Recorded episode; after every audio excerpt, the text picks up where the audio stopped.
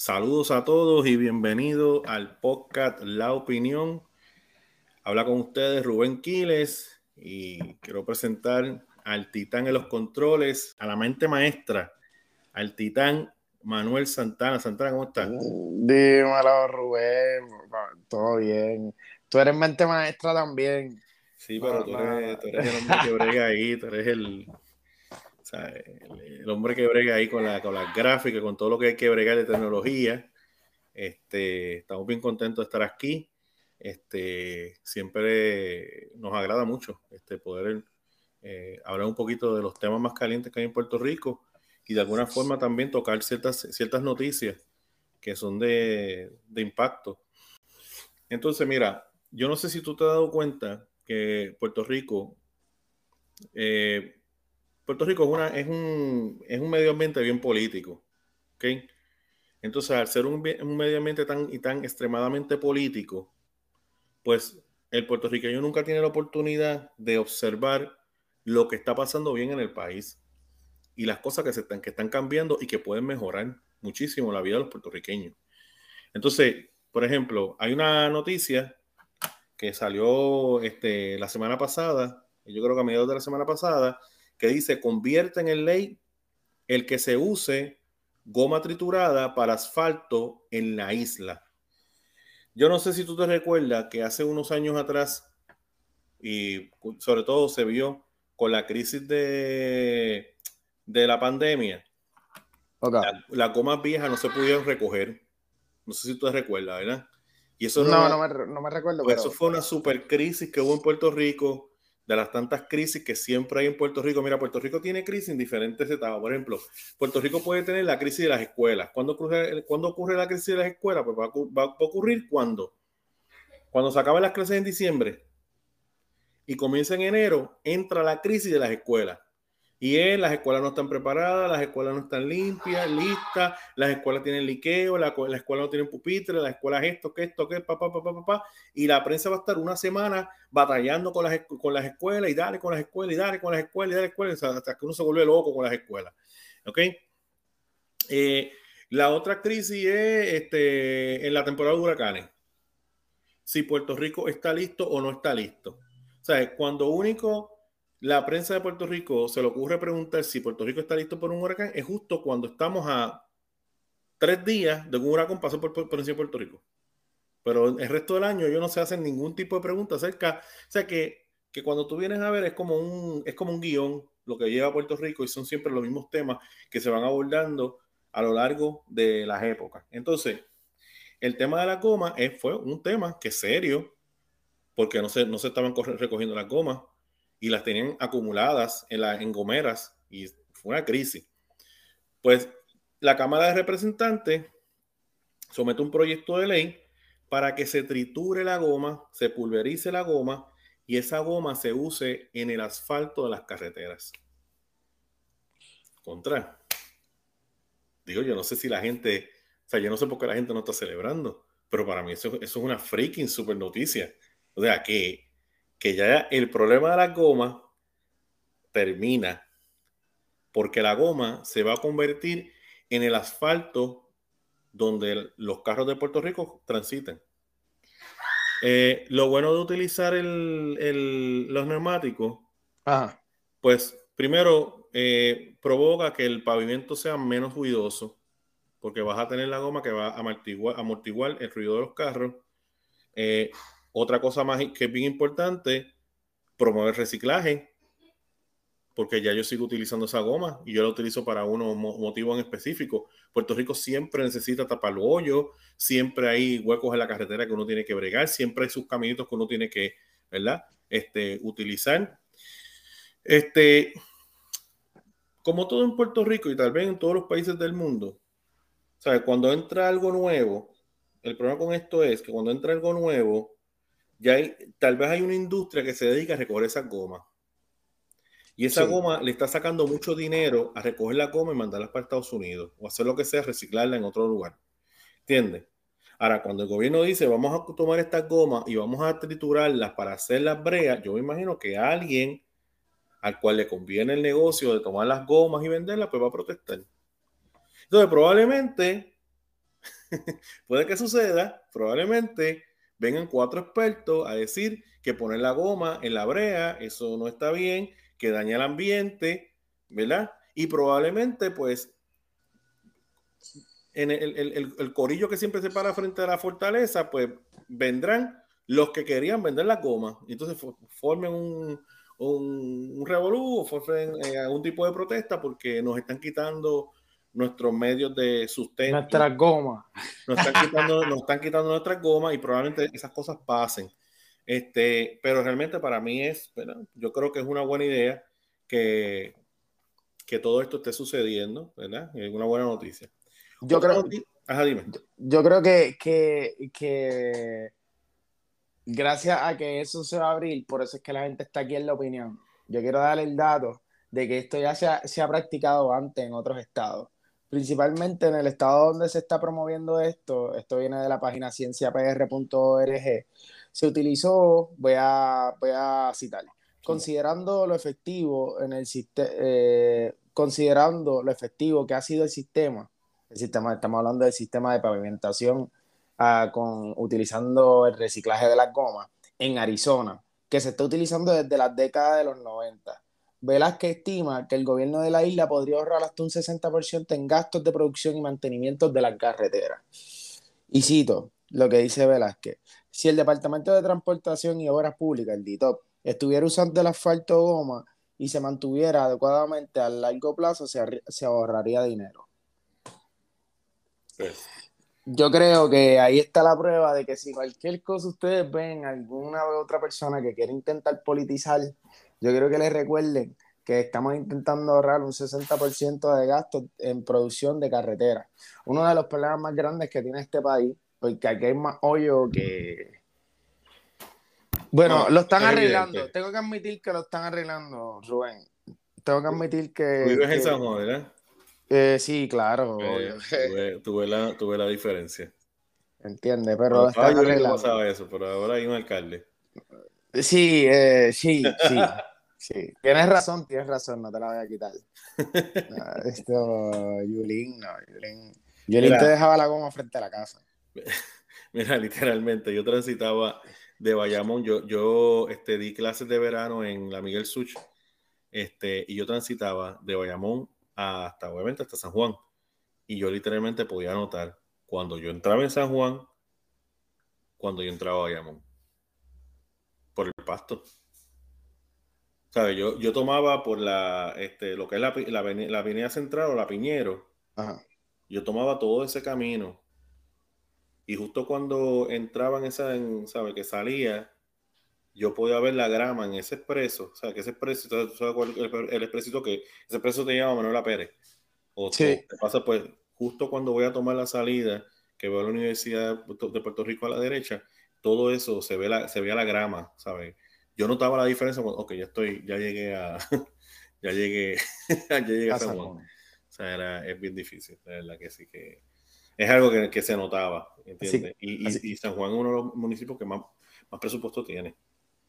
Y esperemos pues que este presupuesto, que, o sea, que esta idea eh, resuelva lo que es la pavimentación en el, en el, en el, en el país, verdaderamente, que nos dé, aunque sea una manera de, no tener que invertir tanto y seguir pidiendo dinero para poder resolver los problemas de este país. Por lo menos eso se ve como algún tipo de iniciativa que se quiera autosustentar, pues la pavimentación de, la, de las carreteras a través de utilizar vías de reciclaje, ¿me entiendes? Yo creo que está súper. Mira, la, la, próxima noticia tiene que ver con Luma.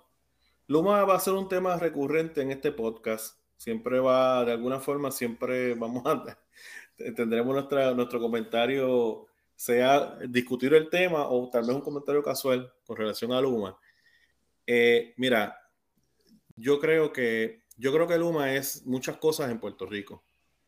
Luma es desde, desde que para los estadistas PNP es la, la realización de la administración de Pedro Luis en Puerto Rico mediante establecer una empresa privada por operar eh, este, el sistema eléctrico de Puerto Rico.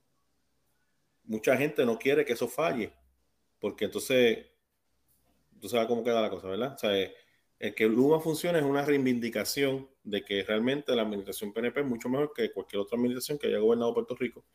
¿Me entiendes? Pues entonces eso, ese tema está ahí latente, ¿no? O sea, está subyacente, ¿me entiendes? Pero es una realidad, ¿me entiendes?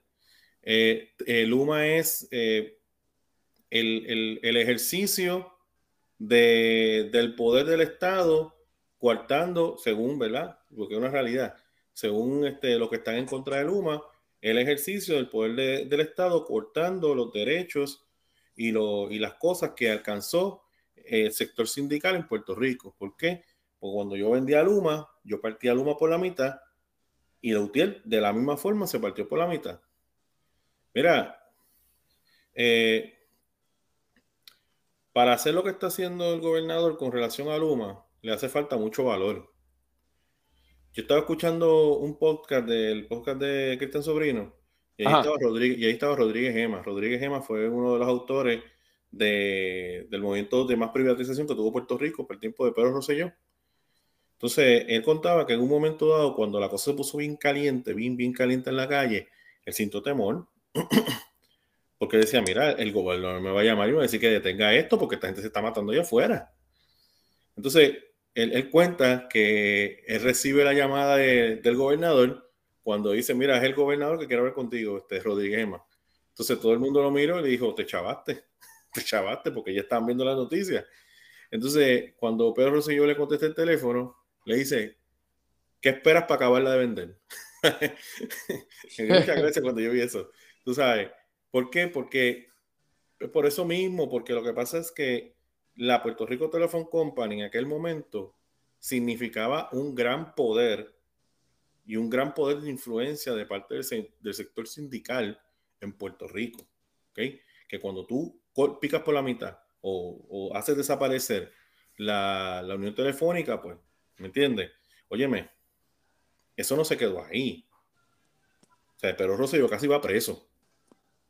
¿Sabes? Meterte con el sector sindical en Puerto Rico, eso no es fácil. Y tal vez ellos se soben y qué sé yo, lloren y peleen, pero cuando no logran hacer, pero Rosselló casi va preso por la cuestión de la, por, la cuestión de la, de, de, la pensión. Y a su hijo lo sacaron a patada. ¿Me entiendes? O sea, son unos sectores que Pedro Luis de alguna, yo sé que a lo mejor ahora no va a ser, pero en algún momento en el futuro, yo sé que de alguna forma le van a cantar a ese hombre. Yo sé porque porque no, no es fácil, o sea, no es fácil, ¿sabes? Para ellos, pero anyway, Luma está en un momento de, entonces Luma también para el sector sindical, pues es una problemática porque me, me estás dividiendo mi sector sindical y lo estás debilitando grandemente. Ahora, pero para los políticos, Luma es esa cosa que yo utilizo para ganar votos. ¿Entiendes? Entonces, no importa cuál partido sea, sea popular, sea PNP o sea lo que sea, utilizamos a Luma. Mira cómo habla este Jennifer eh, González de Luma. Y mira, mira cómo los alcaldes hablan de Luma. O sea, todo el mundo está utilizando el bizcocho que es Luma para sacar sus intereses. Ahora, este es el momento de mayor debilidad para sacar a Luma. Luma, el 30 de noviembre, el, eh, Luma tiene un, contrato este, suplementario. Ese contrato vence el 30. Por eso es que tú ves eh, las presiones de todo el mundo, porque el contrato vence el 30. Entonces, el 30 se decide si Luma continúa en Puerto Rico o si se va. ¿Me entiendes? Por eso es que tú ves la presión y sigues viendo la presión y sigues viendo la presión de parte de ciertos sectores. Ahora,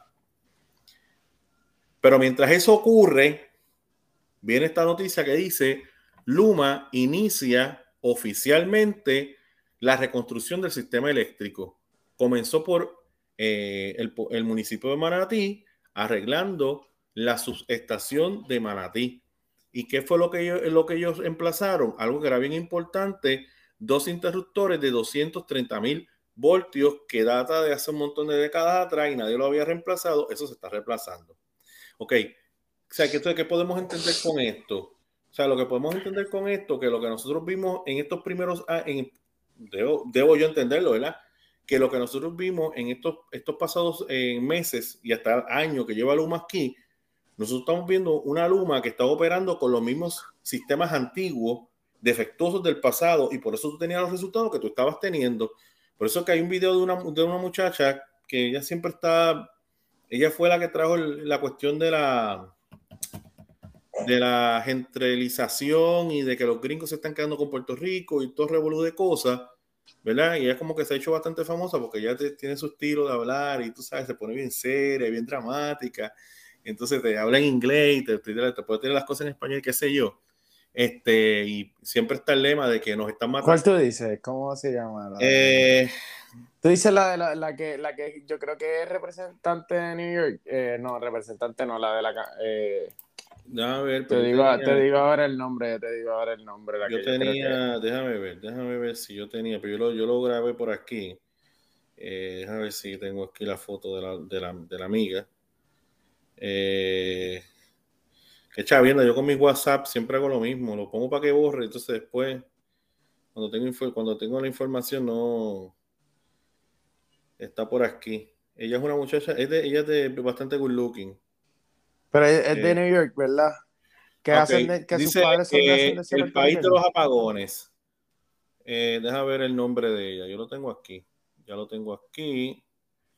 Ella se llama Bianca Graul. Ah, no es la misma, no es la misma, Bianca Graul, sí, entonces, sí, es un video bien, bien, bien gracioso. A mí me da gracia el videito cuando yo la veo, porque puse una señora que aparentemente la estaban sacando de una casa que era alquilada. Y ella se sentía mal porque ya ella sentía que eso era alquilado era su hogar y que no me pueden sacar de aquí, nos están colonizando y todo lo demás, pero yo en mi mente decía, pero estás alquilando, es tu casa. Entonces todo el mundo se va en el viaje de que los americanos nos están sacando de nuestras casas, de nuestra propiedad, para ellos quedarse con esa casa. Y yo, no, no, espérate, no, no, no, Ellos, lo que simplemente la persona que compró, la aparta, el compró el edificio, que habían personas alquiladas en su derecho, porque esa es mi propiedad, yo voy a alquilarle a esta persona, otra voy a alquilar a ti, pues eso es la cosa más normal del mundo y tú vas para tu casa tranquilito. Pero pues, este, entonces ella, ella hizo un videito bien interesante acerca de, de la energía eléctrica y, puso ahí a, a, Luis Raúl, sí, Luis Raúl, este, lo puso a hablar y, entonces él dijo que, o sea, él, utilizó un silogismo, la empresa privada, este, un silogismo la empresa privada este, está pendiente de su profit y una persona que está pendiente de su profit no va a querer darle los mejores precios a la persona a la cual le vende. O sea, que eh, esa empresa está para ganancia, no está para un servicio. Pero, pues, ¿sabes? Cuando la empresa estaba dedicada a dar un servicio, pues mira en qué se convirtió esa empresa. Pues entonces tú tienes que, a lo mejor para bien o para mal, pues tú necesitas tener una compañía con una administración que tenga una visión más allá que simplemente albergar fracasados políticos en las diferentes oficinas de gobierno o cumplir favores políticos. O sea, tú tienes que tener una empresa que se dedique a que a dar un buen servicio y a mantener esa, esa, esa corporación al día. Es lo que tú tienes que hacer. ¿okay? Claro. Pero nada, este se reemplazó. Este es el momento de mayor debilidad. Si, tú, si, si este sector, y esa es la prisa que ellos tienen, si este sector que está en contra de Luma permite que Luma siga ejecutando y sigue evolucionando con los fondos federales que van a bajar de Washington para renovar el sistema eléctrico, no van a tener break porque una vez que, ¿sabes? La única cosa que motiva al ciudadano a salir es cuando no tienes energía eléctrica, pero si tú tienes energía eléctrica, o sea, pasa el próximo huracán y al puertorriqueño no se le va la luz ni una sola vez, vete para el infierno, no, no, no, que se quede Luma. Yo pago un poco más, yo prefiero pagar un poco más a tener el problema que yo tenía antes que si se me iba, que, si pasaba un huracán, yo estaba un año sin luz. ¿Para qué tú prefieres? Pues yo prefiero pagar más, pero tener energía eléctrica disponible. ¿Me entiendes? Ah, porque sea, porque es más barato. Que, que la energía eléctrica en Puerto Rico es barata, nunca ha sido barata. Nunca ha sido barata. Bueno, barata para que vive en residencial público, puede ser barato. ¿Me entiendes? Pero para la gente, para la gente que, para la gente que normal de la calle, no, la, la energía eléctrica siempre ha sido costosa. ¿Ok? O sea que, pues, pues tú sabes que es la cosa, este, entonces pues van a seguir eh, creciendo, van a seguir saliendo una serie de proyectos para renovar y modernizar la energía eléctrica en Puerto Rico y esperemos que todo, sea, mira, a la hora de la verdad, mano, tú sabes, brother, hay tantas cosas buenas que están pasando a veces. Y tú sabes, la gente está tan empeñada y, este sector populista para, ganar las elecciones, porque ese, es todo, ese es todo el bendito objetivo. Porque si fuera que ellos quieren hacer esto porque quieren mejorar a Puerto Rico, pero todo el problema es ganar las elecciones. Porque de lo que te quejas hoy y después cuando ganas no sabes, hacer, no sabes qué hacer con tu vida. Yo lo he visto con mis ojos. Todos, todos están empeñados por ganar, ganar, ganar, ganar. Y después cuando llegan eh, a García Padilla, este empeño por ganar, ganar. Y cuando fue, empezó a gobernar, ese tipo de los primeros seis meses, sus puntos de aprobación bajaron como un 50%. ¿Para qué querías ganar las elecciones si no sabes qué vas a hacer con el país? Cuando llegó, ah, que estaba más chavo de lo que yo creía. ¿Qué? ¿Qué? Entonces tú sabías que eso estaba así. Pero nada, anyway, este, uno quiere que esto funcione. ¿Me entiendes? Claro. Uno, quiere que esto funcione, ¿sabes? La gente, pues, de verdad que tiene una mentalidad a veces rara. Yo pienso que, yo pienso, al igual que tú, que hace poco, pues, estaba hablando con, con mi jefa y tú conoces a mi jefa. Y, y pues ella me estaba diciendo que Luma estaba arreglándole porque ellos tenían un enredo de cable en... y ella me dice Luma lleva fácil en casa o sea porque ella hizo una ella hizo tres querellas. Y a la tercera querella lo llamaron bien rápido. Y le dijeron ah que vamos ahí y fueron o sea, te estoy hablando de todo esto en este lapso de la semana. Y fueron, ella me, la última vez que hablé con ella, ellos tenían como 12 horas sin parar de trabajar allí, porque ellos estaban cortando el tendido eléctrico, que volvemos a la conversación del, último, del tercer podcast y del último podcast. Ellos tienen que, que cortar ese tendido eléctrico y remontarlo nuevo, ¿me entiendes? Y sin enredo y sin empates raros y sin nada extraño, ¿me entiendes? Bien hecho. Y eso se tarda, eso se toma un tiempo cabrón. ¿Me entiendes? Y, se está viendo, se está viendo. Él, también le están dando ayuda. Yo no quería mencionarlo porque no me recuerdo bien el nombre, pero hay personas que están cogiendo un tipo de subsidio a lo que es la luz. Eh, tienes que ser dueño de tu casa, eso sí es el único así problema que le veo. Eh, pero yo creo que si, si tienes un préstamo con el banco, la casa es tuya, técnicamente. ¿Me entiendes lo que te quiero decir? Pero eh, es una especie de subsidio a las personas que han tenido un precio muy alto de la casa, que les digo, muy, un precio muy alto de la luz, que los están ayudando para que esa deuda pueda bajar un poco. O sea, se están buscando maneras de poder contrarrestar estas incomodidades que el país está teniendo, pero volvemos estamos por el camino correcto, porque el que se queje, que se queje. Ahora, siempre lo más importante va a ser que se proponga algo a cambio, ¿me entiendes? Como eh, una de las conversaciones que, que, tuvimos, no me recuerdo si la tuvimos en el podcast, pero la tuvimos por WhatsApp, que era acerca de, de, la... De, del comunicado que hizo el, el, el, el grupo o el grupo o la iglesia católica que acerca de Luma, que ellos quieren que Luma se vaya. Eh, yo encuentro que eso, viste, yo encuentro que eso está bien, ¿me entiendes? Como que quéjense, lloren, está bien, porque en verdad están, no, y, y, están, y están aclarando una problemática que quizás como compañía privada no está pendiente a eso, que es a las personas mayores que están lejos. ¿Me entiendes? Y, pero volvemos, eso no es una solución que Luma tiene que dar. Tú no puedes decirme a mí que Luma tú la tienes que votar porque las personas mayores no tienen luz, porque se supone que el, que el, gobierno intercede en ese aspecto, porque ya, ya, ya el tú, en mi opinión, el tú darle esa responsabilidad a Luma le estás dando una responsabilidad política, una responsabilidad de la reestructuración eléctrica del país. Porque ya ya ahí tú lo que quieres es que haya unas preferencias con las personas mayores por, su, por sus limitaciones. Y es completamente entendible. Claro, estamos claros los dos que esto es manipulación política, en nuestra opinión. ¿Me entiendes?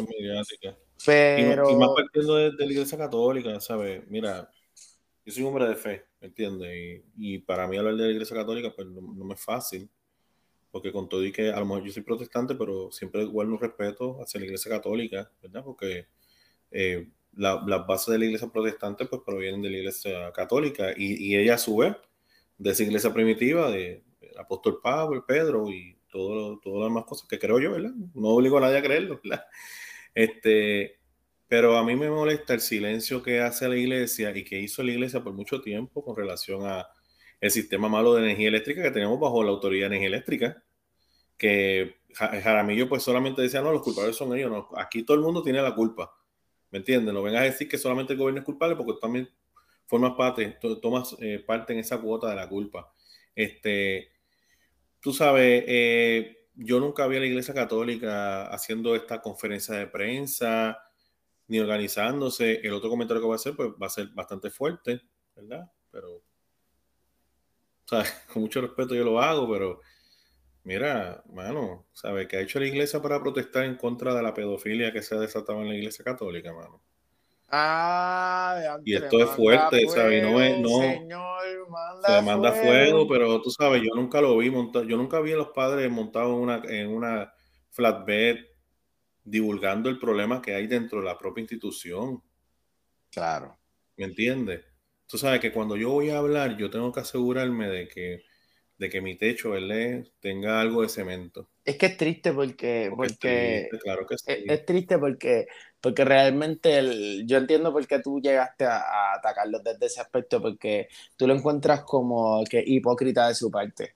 ¿Me entiendes? Como que tú, tú, tú, estás consciente de que tú tienes un poder sobre las personas mayores y que las personas mayores son sensibles a tus palabras y que creen en tus palabras pensando que eres honesto porque eres el pastor, eres el enviado de Dios, sea lo que sea. Y que muchas veces hay personas que están dispuestas a no cuestionar tus palabras a no cuestionar tus palabras porque piensan no hay cuestionamiento, exactamente, no hay espacio para eso. Y realmente yo entiendo que te indigne bastante. Yo sé que en, en, ese aspecto tú y yo lo tomamos bien diferente. Tú lo tomaste bien como que esta gente son unos listos, lo que están utilizando esto es para... Lo digo con temor y temblor, lo digo con temor y temblor porque vuelvo y repito, soy una persona de fe, ¿entiendes? Pero tienes razón. Pero hay, unos, hay unas cositas que, ¿verdad? que uno tiene que analizar. Entonces, esa misma indignación hazla con, con los puntos de droga que hay por ahí, que hay gente vendiendo droga todo lo que da y matándose por droga. Esa indignación, hazla por, hay tantas cosas, no te metas en luchas políticas. O sea, estás defendiendo solamente el sector sindical. Pero, chico, fuera del, fuera sector sindical, Puerto Rico es mundo. Puerto Rico es mundo, ¿sabes? Lo que te estoy, tratando de explicar, tú sabes. Yo estoy convencido que todo esto que está alrededor de Luma parte de que no quieren que, no quieren que Lutier pierda el control y el poder de una, no pierda las cuotas, eso es todo el problema, tú sabes, y ellos lo saben, ¿me entiendes? Entonces te envuelven a la gente en una madeja de acciones y de cosas. Mira, yo, yo pienso, yo pienso que la privatización, si tú la sabes manejar, y no solamente la privatización, Puerto Rico necesita más allá de la privatización, Puerto Rico necesita otras compañías que vengan a dar servicio eh, energético a la isla, no solamente eh, cuando se vendió la telefónica, entraron varias compañías a suplir, en, eh, entró varias compañías a sustituir lo que fue Puerto Rico Telephone Company. Entró una de teléfonos españoles, entró Verizon y la que se ha quedado con nosotros, si no me recuerdo, no sé, creo que no entró más ninguna, fue Claro, de Carlos Slim. Esos fueron los que se quedaron, pero entraron otras compañías.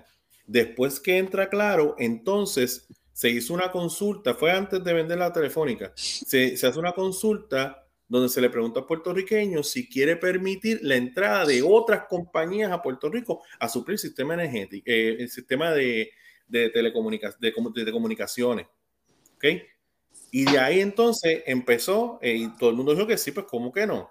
Claro, el sector sindical no quería porque si entran otras compañías, pues se le quita el negocio a ellos.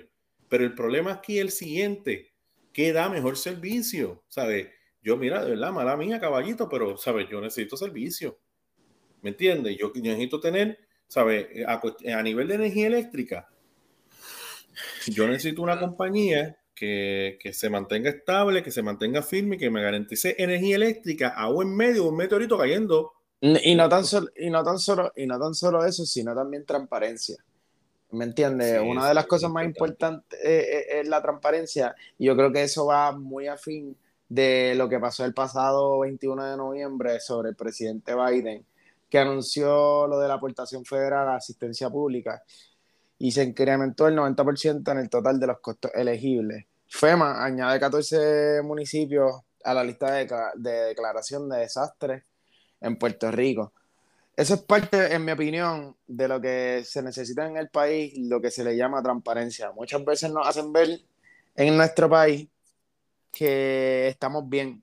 Ah, no, no, Puerto Rico estamos bien porque vamos a echar para adelante. No, no, no, no, no.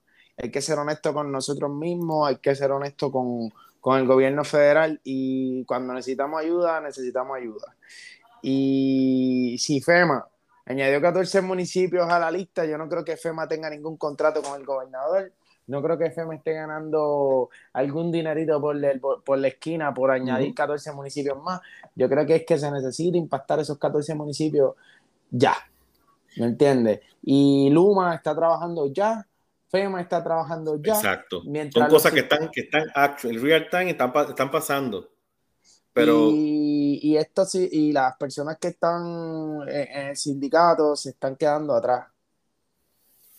Es lo, que, es lo que yo digo, que uno tiene que leer la escritura en la pared y mirar, observar los cambios y que esos cambios no te cojan desprevenido. Oye, ¿sabes, este, Manny, sabes que llega a Puerto Rico un nuevo virrey? Y ya de tres. ¿Cómo es eso? Un nuevo virrey llega a Puerto Rico, un nuevo gobernador electo por los Estados Unidos. Pero antes de entrar a eso, eh, ¿te enteraste de lo que pasó con Jody Hayes, representante por, me parece que por Georgia?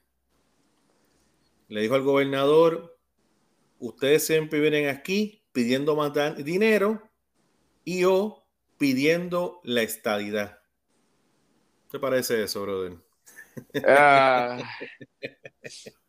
Eh, eh, ok, tengo dos opiniones. Eh, primera vez no voy a dar una, voy a dar dos. Creo que está la, opinión de, las primeras 24 horas que Rubén sabe la descarga que yo tenía ese día. Y, y está la opinión después de haber con la cabeza fría cogerlo con calma. La de las 24 horas fue que el tipo es un idiota. Perdón, perdón. Eh, y lo digo en inglés por si acaso lo escucha. You're an idiot. Y, y porque, porque yo puedo entender su postura acerca de que él no le guste, que él se siente en ese aire acondicionado y que tenga que escuchar por ocho horas a personas pidiéndole cosas. Pero no tenemos ningún tipo de representación en el Congreso. Así que en el momento que nosotros podamos, en el momento que nosotros podamos hablar acerca del Congreso, el puertorriqueño se tiene que preocupar por las cosas más importantes del país. ¿Qué él quiere que nosotros le vayamos a hablar en el Congreso? Porque si no tenemos representación en el Congreso y en el único segundo donde tú nos dejas hablar, pues ¿de qué te voy a hablar? De que necesito una puta representación en el Congreso. ¿Me entiendes? es, bien obvio. O sea, y, es como que, ah, no, pero nada más me hablas de, de deuda y estabilidad, dinero y estabilidad, dinero y estabilidad. Bueno, porque siempre que tengo que llegar aquí, siempre tengo una crisis en mi país. Y es como que hay veces que se quieren... Gracias a tu sistema colonial que tienes en la isla, sigue. y, y, hay veces que ellos quieren hacerse ver como los Donald Trumps de, de, de, y me molesta que se quieran ver como los Donald Trump porque verdaderamente a Donald Trump le queda porque Donald Trump es un empresario, no un político. Pero una persona del Congreso que, que, que se supone la historia de los Estados Unidos y que sepa que de lo que hemos hablado aquí en este mismo podcast sobre la historia de los Estados Unidos, que los estados no fueron constituidos un día, sino que los estados, los estados se fueron constituyendo según pasaba el tiempo. Fue y gradual, que fue gradual. Fue gradual. Y no tan solo que fue, fue gradual, sino que hubieron unos que se anexaron de una forma rápida, otros se anexaron tomando tiempo. Así que el hecho de que haya un deseo, un deseo eh, ferviente en el puertorriqueño, reflejado a través de los referéndums, eh, de que nosotros queramos ser Estado y que queramos tener una oportunidad para verdaderamente sentarnos en el Congreso y hablar de cosas más importantes, porque lo sé que no son cosas más importantes. Yo sé que, que nosotros seamos el nuevo Estado de los Estados Unidos no es, no es importante para el Congreso, pero es importante para nosotros porque cómo nos vamos a sentar a hablar de las cosas que vamos a ir más allá hacia adelante. Y mucho más en, en, en, la época donde estamos viviendo, donde la comercialización, la de que los Estados Unidos dominan el mundo, se está yendo poco a poco. Y que estamos viendo cómo, cómo China está llegando en acuerdos comerciales con países de Sudamérica. Y creo que ellos están subestimando mucho lo que es el puertorriqueño, lo que es, el, lo que es nuestro país. Eh, no tan solo en aspectos turísticos, sino en territorios militares. ¿Me entiendes? Eh, yo, pienso que lo que tiene que contestarse los Estados Unidos es, ¿quieren perder Puerto Rico? Eso es lo que pasa. Esa es la pregunta que tú tienes que contestarte. Porque aquí ya no es, ya no es otra cosa que no sea, ¿quieres perder la isla? Ya no tienes ningún tipo de interés en la isla o tienes un interés. Pues si tienes un interés en la isla, no podemos continuar la misma relación. Y eso es lo que, eso es lo que el puertorriqueño le dijo a los Estados Unidos en el pasado plebiscito. Así de simple. ¿Sabes? La misma relación que teníamos hasta el momento no es. Porque primero, porque primero ganó la estadidad y segundo, la más cercana es una libre asociación. Si acaso. ¿Entiendes? Y, tú sabes qué es lo más que me, que, que me, que me perturba de esto que aquí en este juego nosotros tenemos, yo sé que es decisión del Congreso y yo sé que le hemos hablado aquí porque aquí se está hablando lo que, lo que es, que es una decisión del Congreso, no es algo que el puertorriqueño puede tomar. Pero el hecho de que ellos no hayan dado la ciudadanía americana les tranque el bolo. Porque si en algún momento nosotros queremos, por el equipo de razón, llegar a un acuerdo con algún otro país, ¿qué tú vas a hacer con el puertorriqueño que es ciudadano de los Estados Unidos que no quiera anexarse al otro país que hagamos un acuerdo? Exactamente. No, y, eso, eso, debería, y eso debería añadir una presión sobre Jody eh, Hayes, porque tú no estás hablando con personas que no sean ciudadanos de los Estados Unidos. Ese es el problema. Tú estás hablando con ciudadanos estadounidenses. O sea que a lo mejor nacionalmente yo me siento bien puertorriqueño, pero jurídicamente yo soy ciudadano americano. Por lo tanto, tienes que referirte a nosotros con un poquito más de respeto entendiendo nuestras necesidades. Tú estás allá, nosotros estamos acá. Entonces también yo vi muchas ocasiones, por ejemplo, yo creo que a Carlos Romero Barceló y o a un perro sé yo, cuando se, cuando yo me recuerdo que en la en la pista sobre Vieque hubo un legislador que también se puso medio antipático y el gobernador del perro se yo lo paró en seco. Y dijo, Don Pusher, ¿sabes? Cógelo con calma, papi. ¿Entiendes? Entonces, yo creo que todo esto que nosotros estamos hablando probablemente Pierluisi lo pudo haber dicho en el Congreso y tal vez, qué sé yo. Pero nada, anyway, o sea, eso también podría tener otras consecuencias y qué sé yo, y tú sabes cómo la novela. No, yo creo, yo creo, yo soy un fiel creyente de lo que tú dices, porque es que muchas veces eh, en la política se necesita tomar postura, porque cuando tú tomas postura la gente te sigue. Y él muchas veces, al querer llegar a un acuerdo con los Estados Unidos, tiende a parcializarse mucho. ¿Me entiendes? Tiende a dejar que pasen esos tipos de situaciones. Esos tipos de situaciones no pueden pasar, Rubén. Mira, cuando Rosselló dijo aquello en aquel momento, todo el mundo se volvió, todo, todo el mundo se volvió loco. yo creo que tú no estabas viendo hace tiempo. Todo el mundo se volvió loco. Es como cuando... ¡Qué cosa brutal! ¿Qué dijo este tipo? Papá, papá, y todo el mundo está celebrando. ¿Por qué? Porque aunque tú eres estadista y aunque tú crees que debemos tener una relación permanente con los Estados Unidos mediante la estadidad, pero a la hora de la verdad tú te defiendes, tú defiendes a tu pueblo y tú dices, no, pero, pero ven acá, este, que claro, yo sé que lo de que fue una cosa bien politiquera y nosotros hemos hablado un montón de cosas de eso, pero a la hora de la verdad, él se dio respetar, entonces pues el gobernador en aquel momento no se da a respetar, pero también eso marca nuestra posición colonial y como nosotros tenemos que ir a Washington, que tú muy bien trajiste el, punto, si nosotros tuviésemos nuestros representantes, tuviésemos el voto presidencial, créeme que yo no tendría que venir aquí a pedir nada, porque ya tú me lo dieras de, de, fase. Pero tuvieras, que bajar, tuvieras que bajar a mi isla a decirme lo que yo quiero para yo votar por ti. no, porque vamos a tener, no, es lo mismo que tener a, a, Jennifer González, que es una persona que no tiene voto en el Congreso, a tú tener dos senadores que tienen voto en el Congreso y tú tener los representantes, me parece que son como seis o, seis o siete representantes que tendríamos en el Congreso, ¿me entiendes? Este, también esos son los talking points, eh, lo que él dijo fue los talking points de, de la diáspora, él, fue, lo que hizo fue repetir lo que la diáspora le dijo que dijera. Ahora, mi recomendación para el Partido Republicano, Partido Republicano. A lo mejor la estadía sea más, sea más segura y más cierta de lo que tú estás pensando. Deja de esconderte eh, o meter tu cabeza en un hoyo y ocultar o tratar de ocultar lo que pudiera ser una realidad por Puerto Rico. ¿Sabes? ¿Sabe? Es lo, que, es lo que pasó con las uniones. Tú tienes que leer la escritura en la pared. ¿Me entiendes? Y tú deberías ir desde ahora trabajando una población puertorriqueña. ¿Me entiendes lo que te digo? Porque ellos tienen temor de que Puerto Rico sea republicano, eh, demócrata. Bueno, con esos tipos de actitudes. Puerto, Rico, Puerto Rico, Puerto Rico. Yo te juro por la madre que me parió, que estaba descansando en paz ahora mismo. Yo te juro que Puerto Rico es un estado que yo creo que puede ser este swing state, que todo depende de cómo tú lo trabajes. Así de sencillo. Hemos tenido gobernador demócrata. Nadie vota pensando que Pierluisi es republicano o demócrata. En Puerto Rico se vota si es PNP o popular. Eso es todo.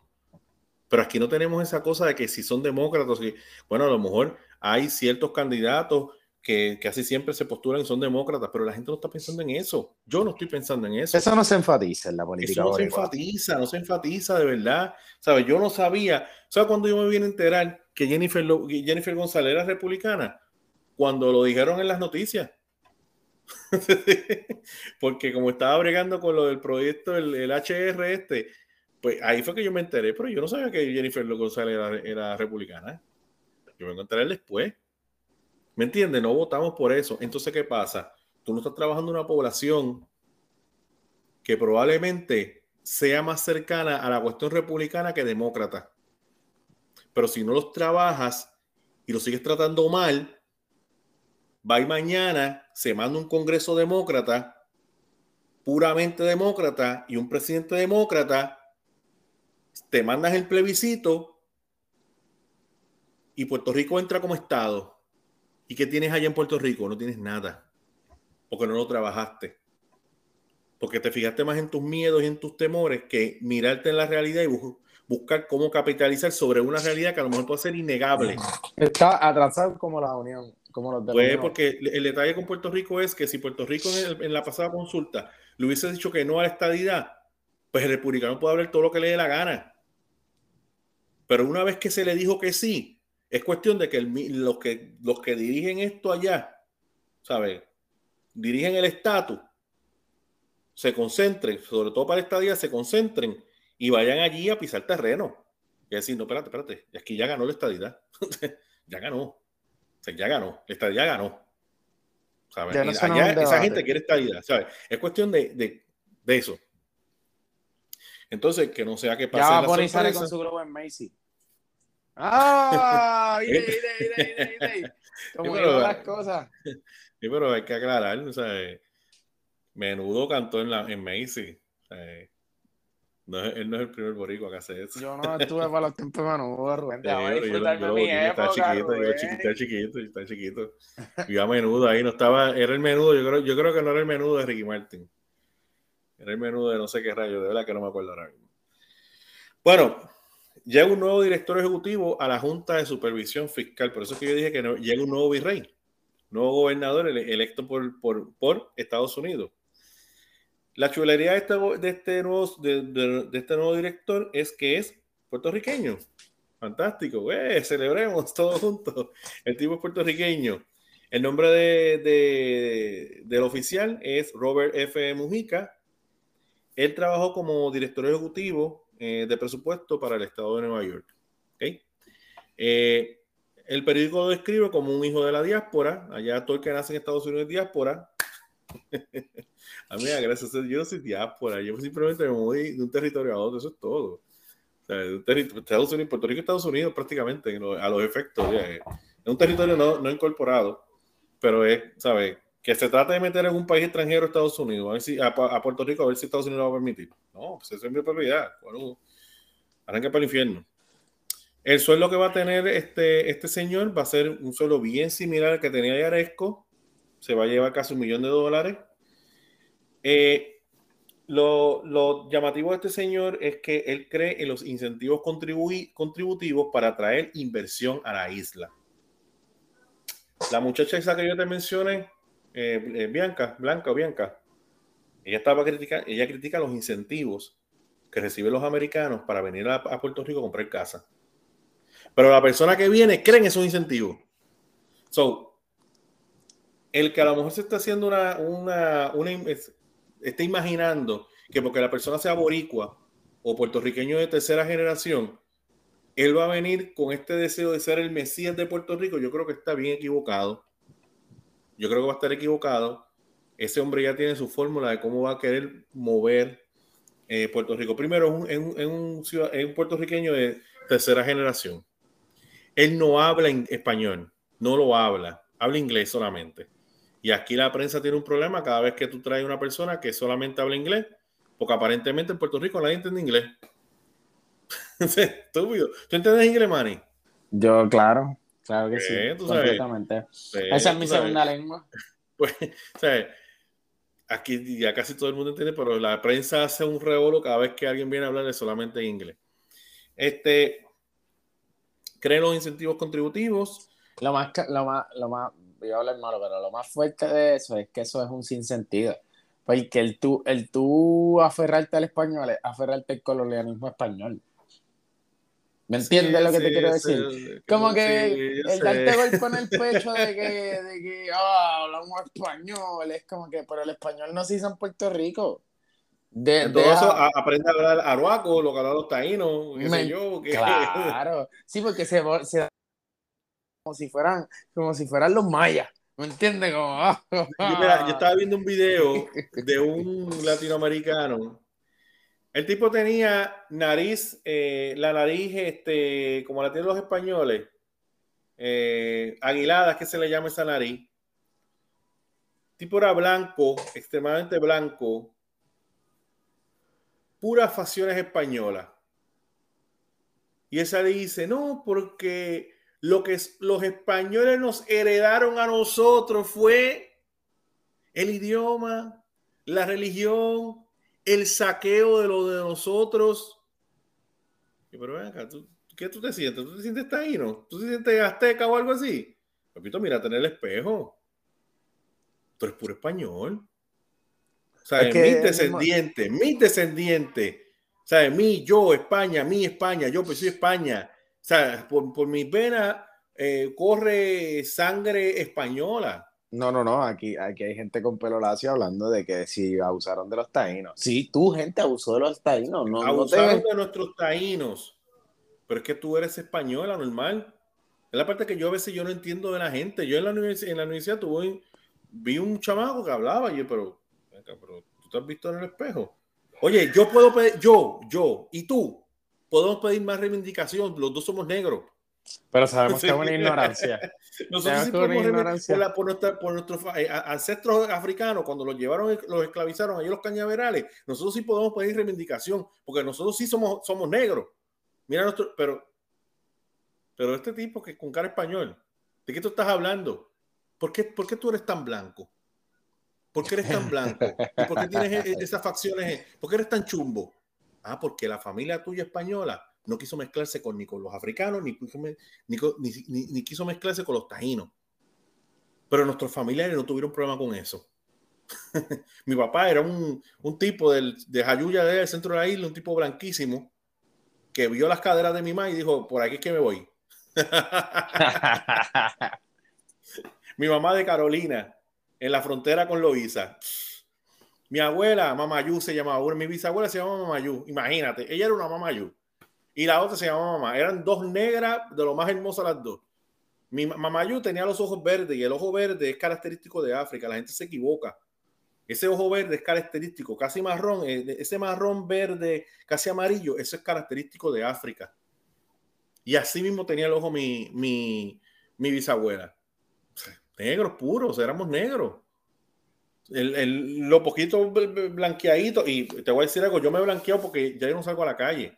Pero cuando yo jugaba baloncesto, yo era teenager, a mí me decían el negro. Yo estaba prieto, yo era prieto, prieto, pero prieto. Prieto como la noche. yo me he blanqueado y tengo que salir a la calle porque no me gusta este, esta blancura que hay en mí, no me gusta. Tengo que ponerme prieto como era antes, me gustaba antes. Como sí, prietito lindo que yo era antes. Mira, este, este señor, eh, Mujica, apoyó la entrada de Amazon a Nueva York. Yo no sé si te recuerdas una controversia porque iban a llegar unos almacenes a la ciudad, al estado de Nueva York que garantizaba 40 mil empleos y nuestra inteligente Alexandra Ocasio, pues como se le iban unos incentivos contributivos a Amazon para que entrara, pues ella, pues ya tú sabes, se montó en tribuna, protestó y protestó, protestó, dijo que no quiero eso allí porque Beso es un listo, bla, bla. ¿Cuál fue el resumen? Y Beso dijo, ¿no quieres que me meta allí? Pues no hay problema. Me voy para Texas y ahora mismo los almacenes están allí a unas cuantas millas qué sé yo, a lo mejor unas 150 o 200 millas de donde yo vivo, están los almacenes allí, esos 40 mil empleos que a lo mejor le hacían falta a la ciudad de Nueva York o, eh, al estado de Nueva York, pues esos 40 mil empleos se van de Nueva York y se meten en Texas. Porque es que la gente no entiende que, ¿sabe? Tú tienes que saber cómo trabajar con las grandes corporaciones. O sea, que la corporación no necesariamente quiere perder pero la corporación, si tiene otras alternativas que van a, vayan a funcionar mejor con su negocio, van a optar por esas mejores, por, por esas otras eh, otros sectores. O sea, tú tienes que saber cómo manejar la cosa. Cómo manejar la cosa, porque no puedes perder, o sea, perder 40 mil empleos, como que eso no va. Él va a comenzar a laborar el, en enero del 2023. Este, Mujica recibió muchas críticas de parte de legisladores porque, eh, y defensores del progresismo en Estados Unidos, porque a menudo se le señalaba que él este, apoyaba a los líderes republicanos en el estado de Nueva York y que siempre se opuso a aumentar las contribuciones de impuestos a la gente rica. ¿Okay? Mira, yo siempre he dicho que con cuestión esto de los impuestos a los ricos y de aumentarlo de bajarle, siempre recuérdate que si tú lo aumentas a rico, por algún lado, él va a buscar la forma de recuperar eso que tú lo aumentaste. Es así. Y nada lo puede impedir. O sea, si tú lo aumentaste, si los impuestos lo tenían un 5% y solo aumenta un 15%, pues ¿qué él va a hacer? Va a subir, un 10%. Va, va a subir los precios de sus mercancías o va a despedir empleados. Y esas dos cosas son dos problemas. ¿Por qué? Porque una, es inflación y otra es desempleo. So que tú tienes que entender y, y, y ¿sabes? ¿Sabe? ¿Por, qué yo a veces yo no confío, ¿sabe? Yo siempre he dicho que Puerto Rico me tiene que demostrar a mí que quiere ser independiente. Pero la forma de demostrarme que es independiente no es que esté frente a la fortaleza gritando y tirando piedras. No, esa no es la forma de demostrarme la forma en que tú me demuestras que tú quieres ser independiente es que en vez de estar tirando piedra, tú estás creando empresa. En vez de estar tirando piedra, tú estás creando negocio. Y sabes que, que, que, que Joyce, Joyce el, el, del Congreso, yo siento, que, yo, yo, siento que esa era la, la, la intención de lo que se quería transmitir. Y mala mía por brincar para atrás. Pero para mí esa era la intención de que él quería transmitir, de que pero es que es un tirijala, por lo que acordamos de que no tenemos participación en el Congreso, ni voto al presidente. Pero es que yo estoy a favor de ese pensamiento de que es que las únicas personas que podemos hacer algo al respecto sobre nuestro país somos nosotros. Tú no puedes esperar que alguien que esté allá cogiendo frío piense en pensar sobre nosotros. No va a pensar sobre nosotros. Y si piensa sobre nosotros, va a pensar a su beneficio. El único que puede pensar a su beneficio del puertorriqueño es el que está aquí. Exacto. Entonces, pero tú, tú demuéstrame.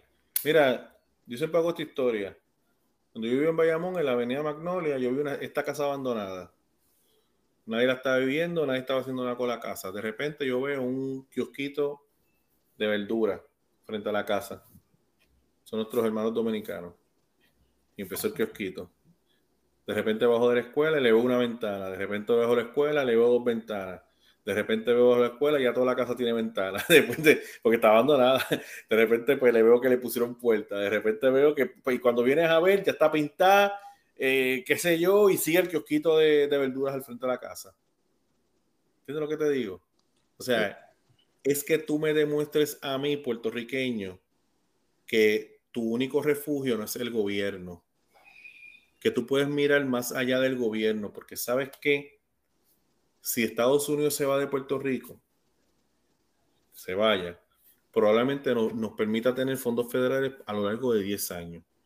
Después de los 10 años, yo tengo que ver qué voy a hacer con los residenciales públicos, qué yo tengo que hacer con la tarjeta de salud y yo tengo que saber qué voy a hacer con la tarjeta de los cupones. Porque eso está como el 70% de la población de Puerto Rico vive de eso. ¿Me entiendes? Para yo evitar tener una crisis humanitaria. Escucha como yo te digo, una crisis humanitaria a nivel de caer en los niveles de Haití. Que Dios lo, lo ¿verdad? Que Dios bregue con ellos. a los niveles de Haití, tú tienes que tener una empresa privada, no gobierno, empresa privada, que absorba la cantidad de personas que va a necesitar un trabajo. Qué chavienda, qué tan fácil de entender esto, brother. Entonces, ¿cuándo tú vas a empezar a hacer eso? ¿Cuando se ve Estados Unidos? No, eso tienes que hacerlo desde allá. Y tú demostrar, tú eres independentista y, y, y, Borico, para que tú lo sepas, ponte a abrir empresa en Puerto Rico. Eso es lo que tienes que hacer. No le pidas más nada al gobierno. El gobierno ya está inoperante. Lo que le tiene que decir al gobierno, no me suba los impuestos. Eso es todo. Y no mejoró. Permítame hacer empresa.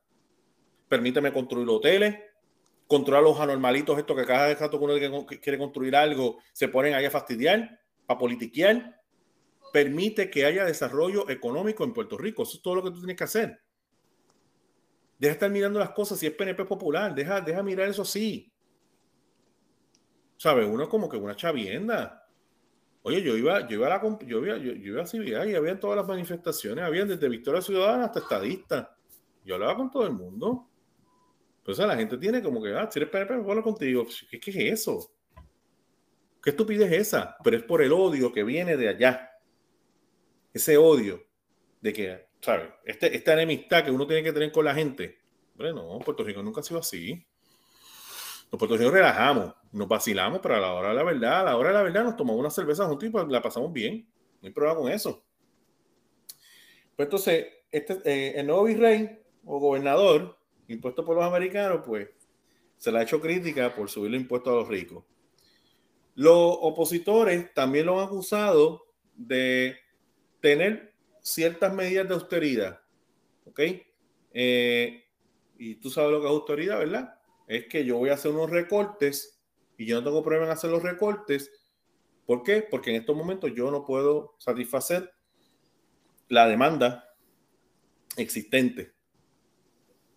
¿Sabe? Hay que entender que el gobierno no tiene recursos ilimitados, son finitos.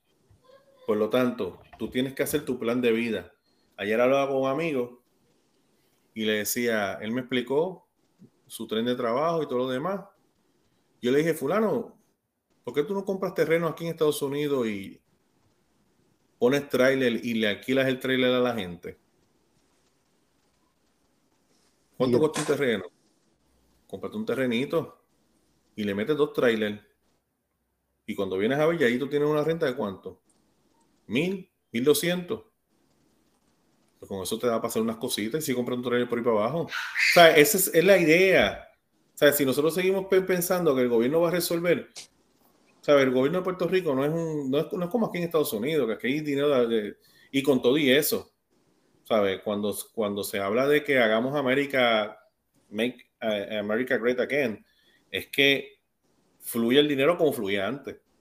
Ahora no, no, o sea, no es, no es como antes. Hay unas cosas que no, no están saliendo muy bien.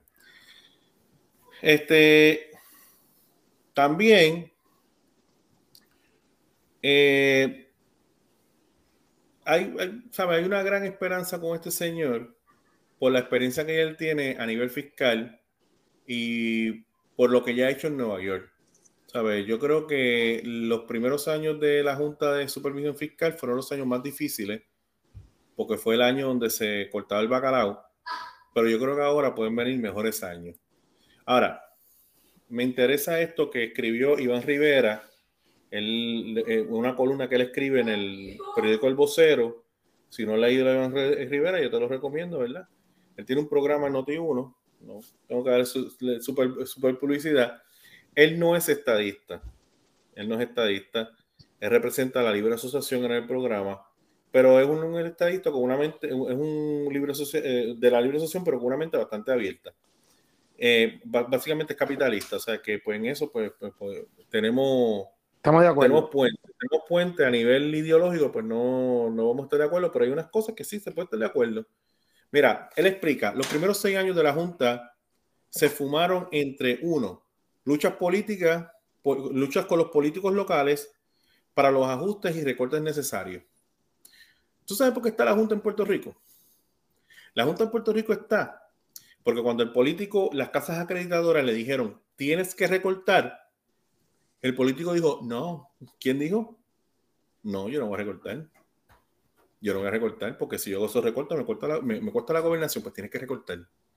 De ahí salió el me vale de Alejandro García Padilla. Después del me vale de Alejandro García Padilla y que las casas de acreditadores dijeron, esa gente no va a pagar y cree que no tienen que pagar. Pues allí entonces esa gente fue a Washington y dijo, mándale una junta que controla aquello allá abajo. ¿Ok? Mira cómo funcionó esto tan brutal la Junta de Control Fiscal, dentro de todo lo, que, todo lo que fue la ley promesa, establece que si la Junta quiere hacer algo y el gobierno de Puerto Rico no quiere que se haga, va a haber una jueza que se llama la jueza eh, Swain Taylor. Tú tienes que ir al Tribunal Federal, tú tienes que pagarle los abogados a la Junta de Control Fiscal y tienes que pagar tus propios abogados para discutir todos los casos que llegó Puerto Rico para evitar que se recorte ciertas cosas todos los perdió. Tú sabes el fracatán de dinero que Puerto Rico perdió pagando abogados. Pero ¿por qué Puerto Rico pagó ese fracatán de... ¿Por qué, por qué, por qué el político pagaba por ese fracatán de abogados? Porque ellos preferían ganar su elección a simplemente aceptar que en el momento que estamos viviendo no es un momento para hacer concesiones, sino que es un momento de austeridad pero como yo quiero ganar las elecciones y yo no creo que se me forme una crisis humanitaria o una crisis de protesta frente a la fortaleza, pues yo voy al tribunal y trato de dar la lucha para que la gente diga, no soy yo, son ellos de la Junta de Control Fiscal. Así de sencillo. La Junta de Control Fiscal está por la incapacidad del puertorriqueño de tomar las decisiones determinantes para resolver un problema que tienen presente. ¿Okay? Segundo que hizo la Junta de Control Fiscal. Entonces, eso de bregar con los políticos y los recortes lo hizo ella. Por eso fue que, por eso fue que el PNP se mantuvo en el poder. ¿Okay? Por lo menos a nivel de gobernador, porque en las alcaldías, casi todas las alcaldías, muchas de las alcaldías son populares y en la Cámara no tienen poder ni en la Cámara ni en el Senado. Lo segundo, negociar con los acreedores. Esa parte también es bastante difícil. Porque cuando te dice negociar es que, ok, yo te voy a pagar a ti, a ti no te voy a pagar. Y yo no sé si tuviste el video que te envié de Carmen Jovet, que ya más se está quejando. Yo invertí en Puerto Rico, yo compré bonos del gobierno de Puerto Rico, yo estuve 40 años comprándole bonos al gobierno de Puerto Rico para que al final, cuando yo pienso que ya me puedo retirar, porque tengo unos chavitos guardados en el gobierno de Puerto Rico, el gobierno de Puerto Rico le dijo a, Carmen Jovet, no hay chavo para ti. Estás bien loca. Óyeme, esa no es una americana rubia de ojos azules que solamente habla inglés, no es Carmen Jovet. más boricua que esa no hay. ¿Me entiendes lo que te digo? O sea, e, ella confió en Puerto Rico. Y mira cómo Puerto Rico le pagó. Y Puerto Rico le falló. Ok, y Puerto Rico le falló. Pero de esa gente no hablan. De lo único que hablan es del bendito sector este, sindical de Puerto Rico. Pero hay un montón de gente que se dopilla. Hay un montón de viejitos que hoy tienen que seguir trabajando o vivir con menos de lo que ellos, eh, de lo que ellos habían planificado. Cuando ellos compraron esos bonos fue en Puerto Rico de los años 70, 80, cuando la cosa estaba bollante. Ahora no. ¿Ok? Pues entonces ya negociaron con los acreedores. La Junta también tuvo que bregar con el apaciguamiento de las consecuencias de emergencia en imprevistos tales como el huracán María, terremotos y la pandemia. Caballo. A mí lo que me molesta es el populismo que aprovecha estas crisis para traer su narrativa. ¿Qué, ¿Qué, gobierno va a estar extremadamente súper preparado para enfrentar un huracán categoría 5 y darle el bienestar a todos sus ciudadanos, tú sabes que no va a ser así. Pues entonces, en vez de ser condescendiente y en vez de dar la oportunidad para que el gobierno ejecute, porque aquí todo, nadie quiere, nadie quiere permitir los gobiernos ejecutar. Aquí todo el tiempo es una sospecha. No, yo hablaba con mi esposa de ese mismo tema. No, porque siempre hay algo escondido. Bueno, yo sí que yo sé que siempre hay algo escondido, ¿me entiendes? Pero uno tiene que permitir que el gobierno fluya. ¿Me entiendes? Uno no puede andar todo el tiempo con esta. ¿Por qué? Porque hay un sistema detrás, hay un sistema de tribunales, ¿me entiendes? Si no, pues ¿quién manda? No, el caos. el caos manda. El caos manda. ¿Sabe? Que en medio de, ¿sabe? Con todas esas cosas tuvo que bregar Aparte de eso, tuvo que bregar con los cambios en la rama ejecutiva a nivel colonial. Ricky Rosselló lo sacan, entra Wanda Vázquez, pierde las elecciones, pierde la primaria, entra el gobernador Pedro Pierluisi. Todo eso, con todo eso, esos seis, esos seis años fueron de crisis, pues ya se realizó y se aprobó el plan fiscal. Lo único que falta es que la Autoridad Energía Eléctrica se le haga un plan fiscal que todavía no se ha logrado. ¿Por qué? Porque pues, hay ciertos sectores que se están negando otra vez, no viendo la escritura en la pared y están, siguen peleando con cosas que no vale la pena pelear y lo que, lo que es mejor es recoger y tratar de ver qué, qué yo me puedo, qué, qué, yo puedo aprovechar para traerle algo de bienestar a mi, a mi emplomanía. Ok, la pasada secretaria, eh, la, pasada directora de la Junta de Control Fiscal, se le hace una crítica que a mí siempre yo parecido, a mí siempre me pareció tan estúpida, pero para muchas personas es importante. Tú sabes que el boricua, al boricua no le gusta que lo regañen. No sé si tú te das cuenta. Porque al boricua no le gusta que, tú sabes, si lo Pero le encanta que lo escuchen. siempre, exacto. por siempre no es, lo, no es como me lo, no es lo que me diga, es como me lo diga, papi. Eh, eh, eh, va muy fuerte, tiene que ir suavecito, porque tú sabes, esto y lo otro. Finalmente te están diciendo la verdad, te están haciendo vago. Pero tú sabes, pues no le gusta, se ofende. Yo me he visto en esa situación muchas veces. Yo también, yo también. me molesta, yo, pero ¿por qué él me dice esto? Pero, pero estoy en mi lucha mental porque lo que me está diciendo es la verdad. Pero en el momento uno no tiene la madurez para aceptar lo que se le está diciendo a uno y que uno tiene que ser un adulto para decir, mira, de verdad que no, no se hizo bien la cosa, ¿me entiendes? Pues entonces, Yaresco era, era eh, famosa, una ucraniana que sabe lo que es la pobreza porque vive en Ucrania, sabe lo que lo que ella como que era muy fría al dar los mandatos. Y eso como que causó cierto malestar entonces, este, Iván Rivera pues dice, mira, si el, si el otro pues baja la, baja la línea y, ¿verdad? Y, es un poquito más humano y, tiene más touch, más, más toquecito con la gente, ¿verdad? Los tongones un poquito más, porque el boricua le gusta que lo tongonen. Venga, amorcito, amorcito. Sí, es como, como Biden, que Biden prometió que no iba a, a expatriar a ningún indocumentado y pues lo sigue haciendo. Lo que hizo fue que le cambió las jaulas de, hierro y le puso jaulas de plástico a los nenes. mucho más cool. Este, y durante la campaña, pues dijo que pues, los negros son mis amigos, los latinos son mis amigos, todo el mundo es mi amigo, pero, no ha hecho absolutamente nada para, para, para, facilitar la vida de, de esas dos minorías. Este, pues, ¿verdad? Este, Donald Trump era como que más directo, tú sabes, y, y a veces pues como que no se puede caer, no, no, tiene tacto, no tiene, se, se, puso a tirar el papel toalla como si estuviera jugando baloncesto y la gente en la crisis de María, entonces tirándole papel toalla y eso lo cogieron todos los todos los changuitos, ay Dios mío, qué ofensa, Dios, nos está tirando con papel, estilo otro, por aquí para allá.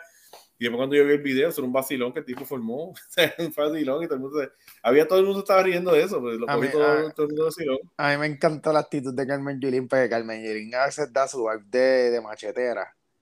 Y yo me acuerdo que en esos tiempos de Trump, ella tenía ese, ese viaje de que ella, ah, pues yo le hablo, si, si Ricky no le habla, yo le hablo. Y es como, sí, sí, está, Bien, está bien, está bien. Y finalmente perdió las elecciones, no solamente, no es que perdió las elecciones, es que en la primaria quedó, yo creo que número 6. Bueno, porque hizo una porquería, porque a pesar de que estaba... Que es un papelón, lo que hizo esa señora, es un papelón tan y pero que tan y tan terrible lo que ella hizo, que, que con todos los premios que le dieron y todas las chaviendas y todo, mira, se montó en la ola de Trump, porque, o sea, Trump es un equivalente a Luma. O sea, tú lo que tienes que decir es cuatro cosas, tú lo que tenías que decir en aquel momento, cuatro cosas malas de Trump. Y ya rápido pasaba como el tipo más intelectual del mundo, que fueras el bruto más grande de la Tierra, que es una realidad. Ok, con otra cosa que va a tener que bregar este, nuestro nuevo virrey es con la idiosincrasia boricua. ¿Y cuál es la idiosincrasia de boricua? Pues, pues el puertorriqueño sabe que tiene un lema que dice el ay bendito, ¿verdad? Ay bendito, contra, qué, qué, qué mal, y tú sabes, él se acostó tarde y por eso llegó tarde el trabajo, bendito, hay que cogerle pena, tú sabes. Tú sabes esa lástima que nos cogen a nosotros, ¿me entiendes? La pena es yo, de yo, utilizo, yo lo utilizo, yo, te, yo puedo decirlo, yo lo utilizo y yo pongo una cara de pena bien cañona y papá, chacho, no, estoy bien ahorrado, estoy lo otro, para aquí para allá. y a la universidad uno daba lloradito y la maestra pues siempre, yo me recuerdo que yo estaba cogiendo una clase estadística, y soy malo para las matemáticas, yo estaba cogiendo una clase estadística, entonces pues yo traté de no tirar el llorado porque yo, yo me sentía que a lo mejor podía entender, pero yo era un adulto, ya estaba en los 30, estaba tratando, eh, era una clase de, de, de estadística para después matricularme la... En, eh, para matricularme en la maestría en la Universidad Metropolitana. Entonces, pues yo traté de no utilizar las estrategias que utilizaba en el bachillerato, pues soy adulto, ¿me entiendes? Ahora, pues, ¿verdad? Podemos entender. A Xavi, un tipo que se está al frente. Muchacho, que llorado dado ese tipo. Mira, a mí, si de verdad yo no entiendo esto, necesito que esto me ayude. Entonces ya se reía. Sabes, papá, papá, tipo pasó la clase y no la pasé. había que pasarla con, con, con B y, y, y, y, yo saqué C, pero había que pasarla con B.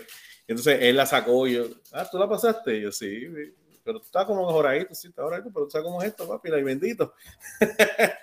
tú sabes. Y sumado a eso está la otra filosofía del güey sacao. ¿Tú sabes lo que es el güey sacao, verdad? No, nunca lo he escuchado. El güey sacao es, el, como dice Gipadilla, el güey sacao basket. ¿sabes? Después que le ve los perros, después que le ve los asuntos al perro, sabe que es macho, ¿entiendes? O sea, el güey sacao es este, lo fácil. ¿Tú te acuerdas, ¿tú te acuerdas para nosotros en, en, en Cibe, verdad? Que estaba sentadito en una esquinita ¿eh? ah, y, no hay, y no hay fajado. Entonces, justo cuando pasaba el gerente, se paraba, mira, vamos a hacer esto, mira, muévete aquí, muévete. Y yo no decía, dale, que crea ti. ese es el güey sacado, ¿entiendes? Entonces, pues no, papi. Entonces, cuando hablo, este tipo es el líder de aquí, que el líder de si estaba escuchando música y hablando bobería y nosotros fajados allí guardando cosas y contando. Pues ese es el, ese es el el Tú sabes, esas filosofías eh, eh, eh, permean en Puerto Rico. Mira, mano, yo llevo trabajando aquí un, casi un año, más seis meses. Y pues aquí no funciona eso así, brother. No funciona. Te lo digo, no funciona. O sea, cuando, cuando la cosa está mal te lo dicen, cuando la cosa está bien te lo dicen pero no hay nada de, o sea, no hay nada de lloriqueo, no hay nada de esas cosas, no, aquí eso no opera. En Estados Unidos, los, los trucos míos no funcionan. Aquí o haces el trabajo o no lo haces, se acabó. Tú sabes, y en el momento que estamos, pues yo sé que el idiosincrasia del boricua es de esa forma, pero yo creo que los momentos fiscales que está viviendo Puerto Rico, pues no, no va para eso. No favorece, no favorece. Mira, nos vemos mal tomamos una postura equivocada. otra cosa que dice este Rivera, Iván Rivera, es que esta persona ha demostrado tener juego político, juego de pies político. Y tú sabes lo que es el juego, de pies político, yo te rasco la espalda, tú me rascas la mía. ¿Entiendes? ¿Qué pasa? Que cuando se, cuando se diseña un presupuesto, no todos son matemáticas. No todo es 2 más 2, 4 o 5 más 5 es 10. ¿Ok? Muchas veces tiene que ser 2 más 2 son 3.50. ¿Entiendes? No son 4, son 3.50. ¿Me entiendes? Entonces, ¿qué pasa? Para él es un asunto matemático, pero para el político es un asunto político, que es un costo político. Si tú me dices a mí que 4 es 3.50, lo que tú me estás diciendo que lo que tú me estás diciendo es que hay 50 que se va a quedar guindado. Y esos 50 a la hora de la verdad se traducen en votos en contra mía. ¿Me entiendes? So que él tiene que ser extremadamente sensible de entender las problemáticas porque hay unos políticos que no quieren perder las elecciones. ¿Ves? Hay una realidad. Hay unos políticos que no quieren perder las elecciones. Entonces, pues, con esas cosas se tienen que trabajar y se tienen que, se tienen que bregar. Mira, esta persona demostró entender y defender el hecho de que en cuanto al desarrollo económico, ¿cuál va a ser la función del Estado? La función del Estado es la de cubrir, no es, no, es, no es la de cubrir la interminable lista de necesidades individuales de los ciudadanos. No. Sino más bien que la función del Estado es la de eliminar las barreras del libre mercado. La escritura en la pared este señor es capitalista y no necesariamente cree que tú tienes que complacer todos los caprichos del sector sindical. Yo tengo que permitir que el libre mercado, que la capacidad del puertorriqueño de hacer empresa fluya y no ponerle obstáculos. Y si los impuestos es un obstáculo, hay que bajar esos impuestos. Y si, hay que poner incentivos para que esa libre empresa entre a Puerto Rico, yo tengo que poner incentivos. Y si el puertorriqueño tiene los, pantalones, como tú dijiste en el pasado podcast, los pantalones de abrir empresa, pues se le da, se le da incentivo a esa gente para que abra su empresa. Pero no te voy a dar incentivo para que estén ahí como unos zánganos esperando a ver que el gobierno tire algo de azuquita para ellos comer. No, es que yo abro los incentivos y es para que tú me abras el carrito de hot dog y tú me abras el carrito de, papas locas o tú te vayas allí y me abras una empresa y metas 10, 15, 30, 100, 200 empleados. Es para eso. Exacto. Eh, entonces, y que el diseño presupuestario debe ir dirigido a incentivar el mismo y propiciar las condiciones para motivar la inversión, así como la innovación junto con la propulsión económica que genera empleos, escucha, genera empleos y catapulte al individuo a crear su propia riqueza. No mirando el gobierno y no buscando los días libres que tiene el gobierno, no buscando el chavo bono de Navidad que tiene el gobierno, no buscando eh, los días de enfermedad que tiene el gobierno o los días de vacaciones que tiene el gobierno. No. Es que yo me voy a lanzar a buscar, a desarrollar mi propia riqueza. Y eso es lo que el puertorriqueño tiene que entender. Porque si tú quieres independencia para Puerto Rico, eso es lo primero que tú tienes que entender. ¿Por qué la, la independencia? Y esto es histórico. ¿Por qué la independencia no se ha dado en Puerto Rico? Porque no hay una clase burguesa fuerte. Cuando Puerto Rico tenga una clase burguesa fuerte, entonces la, independencia va a, ser va a ser posible para Puerto Rico. Pero mientras no tenga esa clase burguesa, esa clase burguesa jamás nunca va a tener el poder para pedir la independencia de los Estados Unidos. Al contrario, la clase burguesa que nosotros tenemos es una clase burguesa que se está aprovechando del estatus de Puerto Rico para hacer su riqueza. Y es una clase burguesa pequeña. Si usted más a la revolución, a la revolución francesa, los burgueses, que eran una base impresionante en Francia, fueron los que buscaron los cambios. Si usted vas a la, a la, clase burguesa que tenía Estados Unidos, que yo sé que eso es una mala palabra para los socialistas, pero la clase burguesa que tenía los Estados Unidos dijeron, nosotros con lo que producimos podemos vivir sin ellos. ¿Me entiende? Claro. ¿Qué clase burguesa hay en Puerto Rico que diga puedo vivir con ellos? Ninguna, porque la clase burguesa lo que, lo que está diciendo, yo necesito permanecer en el Estado Asociado para que mi riqueza no se reduzca. Exactamente. Pues entonces, Exactamente. ¿quieres, independencia? Sí, pues demuéstramelo con hechos. Es que no, no, no hay tantas ganas de independencia. Crea, crea empresa cuando yo vea que Puerto Rico se vuelve este sector que empieza a innovar, como por ejemplo la cuestión de la goma, innovación brutal. Por, ejemplo, que Puerto Rico se llene con placas solares y que era un sistema de energía donde, donde, donde solamente necesita un 15% de, de petróleo. Ok, está ready para la independencia. Pero mientras tanto, no. No me dejó. Mientras, mientras tanto, sigue pidiendo estabilidad porque ¿qué vas a hacer? ¿Sabe? Puerto Rico tiene que demostrarme a mí que respeta las instituciones democráticas. ¿Cómo rayo tú le vas a pedir a la gente independencia? Si te pasas tirándote a la calle, tirando piedra contra las instituciones que deberían protegernos, que deberían proteger nuestra democracia. Es imposible. ¿Cómo yo voy a sentir confianza de pedir independencia cuando tú, tú, tus mejores amigos son gente que no creen en la democracia. Pero no hay forma. O sea, no hay forma, para mí no hay forma. Sea, no hay forma. Y lo que pasa es que, que, es como tú estás diciendo, ellos siempre van a estar con el bolo trancado de que necesitan que nosotros sigamos en el status quo. Sí, exacto, porque les conviene. O sea, les conviene. Las clases burguesas en Puerto Rico les conviene, la, les conviene el Estado Asociado, pero vuelvo y repito, no estás mirando la escritura en la pared. Porque a lo mejor a ti te conviene y tú utilizas tu periódico Nuevo Día, porque a ti te conviene lo que está pasando. Tú utilizas tu periódico para seguir moviendo, pero por más que tú mueves, el sentir de la gente en la calle es otro. ¿Me entiendes? Mira lo que dijo la, jefa tuya. Sí, tú estás hablando, puedan hablar de Luma, pero fíjate, Luma estuvo ocho horas reparando un problema que el otro no me pudo reparar. Pues esa, señora va a salir a la fortaleza a protestar. No, no, porque Luma me resolvió. Por eso es que tú no ves gente. Por eso es que tú no ves gente. Ah, se cayó y se explotó una centella. Todo el mundo sabe que el sistema que tenemos es un sistema arcaico. Y a lo mejor el pueblo de Puerto Rico, en su sabiduría, dice: Vamos a darle un break. Claro, si de aquí a un año sigue el mismo problema y no hay cambio, la revolución va.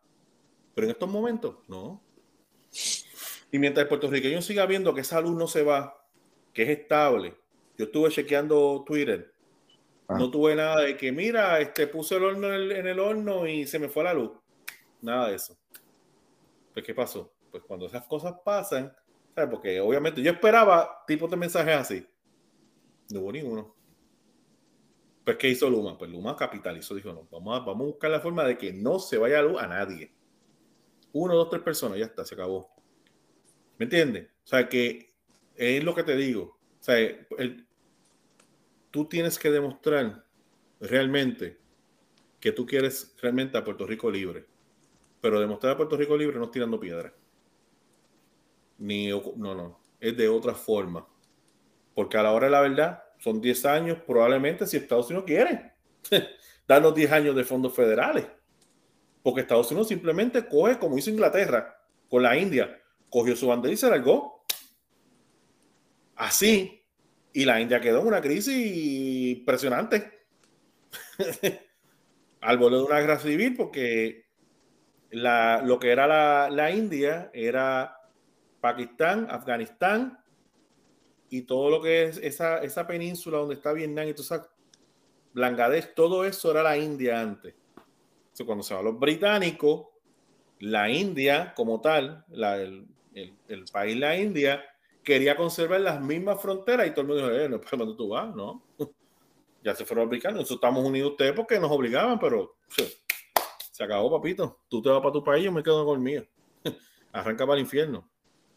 Mira, él termina diciendo hasta el momento, la Junta se había dedicado a cuadrar la caja. ¿Me entiendes? Y él interesaron todo. Pero ahora llegó la hora de que a base del título 5 de la ley de promesa y las herramientas que tiene a sobre la Junta, junto con los directivos estatales, se comienza a sentar las bases para un crecimiento económico sostenible más allá de los fondos federales que correrán en los próximos años. El diseño presupuestario tiene que ir dirigido a la atracción de capital y movimiento económico. Claro, eso es utópico, ¿sabes? es lo que debería pasar. Entonces, lo que dice, si, si ya ellos se encargaron de cuadrar la caja, se supone que ahora el próximo paso sea este, conforme al título 5. Si se logra, Robert Mojica Jr. será el último de los moicanos, porque no necesitaremos más juntas. Caballo, si se logra es una realidad, porque ya Puerto Rico se puede dedicar más, al desarrollo de una industria una industria privada que te pueda observar, qué sé yo, eh, pueda brindarle a la población 60% de los empleos, 70% de los empleos. Si eso pasa, caballo, la isla se arregló.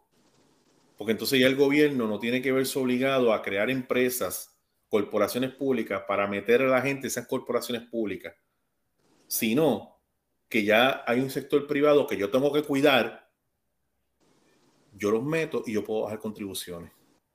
Porque ya no tengo que ser, ya no, ya no necesito tanto dinero para nómina, ya no tengo que pedir prestado para nómina, yo dedico todo este dinero, yo puedo bajar contribuciones y tengo un dinero para correr gobierno, carretera, escuela, etcétera. O sea, me sobra dinero para hacer cosas, cosas mejores. ¿Me entiendes? La escuela charter, eso es una realidad. ¿Tú sabes cuánto ahorra un gobierno y cuánto tú ahorras en contribuciones cuando hay una escuela charter? La escuela charter es lo que tiene LeBron James. Que todo el mundo celebró la escuela charter de LeBron James. La escuela charter es la cosa más republicana del mundo y él se canta demócrata. La escuela charter es que el gobierno te, te da una parte y tú consigues la otra parte. Y esa otra parte que tú consigues, la consigues por corporaciones privadas que auspician tu escuela y le meten chavo a tu escuela. Y la otra cosa, la otra cosa es del gobierno. Ya está. No es lo mismo tú tener que pagar un 100% de la escuela que tú me digas a mí, no, yo te voy a dar un 50% de la escuela, el otro 50% lo consigues tú. Se ahorra dinero. ¿Entiendes lo que te digo? Así que pues, eh, así que pues ese es el, el resumen, como mejor lo pudo haber hecho, de, la llegada de don Robert Mojica. Puede ser el último de los moicanos, puede ser el último de los virreyes o el último gobernador por Estados Unidos, pero la realidad del caso es que es una persona, o sea, el que controla el presupuesto controla un gobierno y él va a controlar el presupuesto de Puerto Rico. Por lo tanto, él es el gobernador de Puerto Rico. Pierluisi o el que venga después de Pierluisi simplemente es una figura decorativa que lo vamos a tener ahí para ese, ese es el punching back que nosotros vamos a tener para traer a cantazo por las decisiones que Robert Mojica tome. Tan sencillo como eso. Mira, el populismo no debe hacerse de la idea que porque Mujica sea puertorriqueño, sea esto va a seguir business as usual, aquí no va a cambiar. Aquí no es que ahora vamos a abrir el, sector sindical, no. Aquí lo que se tiene que abrir es para empresa privada. Vamos a ver cómo él lo hace. Este, entonces, eh, escuché por ahí que, eh, ah, él, no viene, él no cree en subir los impuestos a la gente rica, a las élites, por lo tanto, pues los conspiranoicos van a seguir molestos, ¿verdad? Porque él va a seguir apoyando a las élites. Este, y la Junta podría permanecer otros tres años más para ejecutar la segunda parte del plan con Mujica como, este, como director de la Junta. Yo, hay mucha gente que está en contra de la Junta. Eh, yo no tengo ninguna opinión. La, la Junta tiró un truco, porque había unas cosas que, que se pudieron resolver de otra manera la Junta permitió otros caminos, pero es para darle guiso a los asesores. Y eso yo se lo, yo se lo critico a la Junta. Pero Puerto Rico necesitaba un, actor externo para solucionar los problemas que tenía económicamente. O sea, no había nadie con la voluntad política en Puerto Rico o con el, o, con el deseo de, ¿verdad? De solamente a lo mejor correr, estar en su posición cuatro años o sea, tú necesitas un actor externo. Alguien de afuera que le diga, mira, esto es lo que hay que hacer, esto es lo que hay que hacer. Si no lo hacemos, esto va a pasar y como nosotros ya sabemos, porque, o sea, en la cuestión política, el político te dice lo que, lo que es bonito, lo que conviene, pero ellos son los que están mirando los números. Y con todo y eso, nosotros estamos en el riesgo de que esto en 10 años se vuelva, se, se vuelva a jorobar.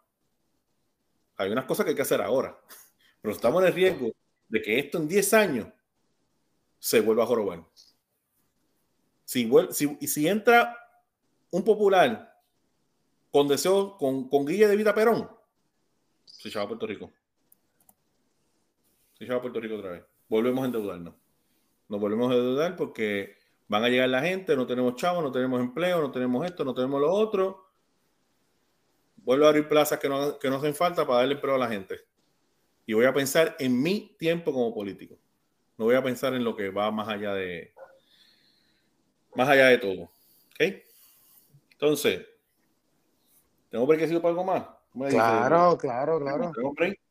Sí, sí, estamos bien, estamos bien. Está bien, pero dale, mira. Este, Jay Fonseca se molestó con justicia. Tú sabes quién es Jay Fonseca, ¿verdad? Ah, no, no, yo no sé quién es ese tipo. Tú no sabes, nadie sabe quién es Jay Fonseca, ¿verdad? Nadie sabe quién es Jay Fonseca. Yo creo que Jay Fonseca no sabe quién diablo somos nosotros dos. Estamos aquí hablando mal de él. pero, nosotros sabemos que Jay Fonseca, oye, se, no lo había visto en, de esto y rebajó un montón, mano. Ah, sí. Rebajó un montón, un montón, un montón. Qué bueno por él.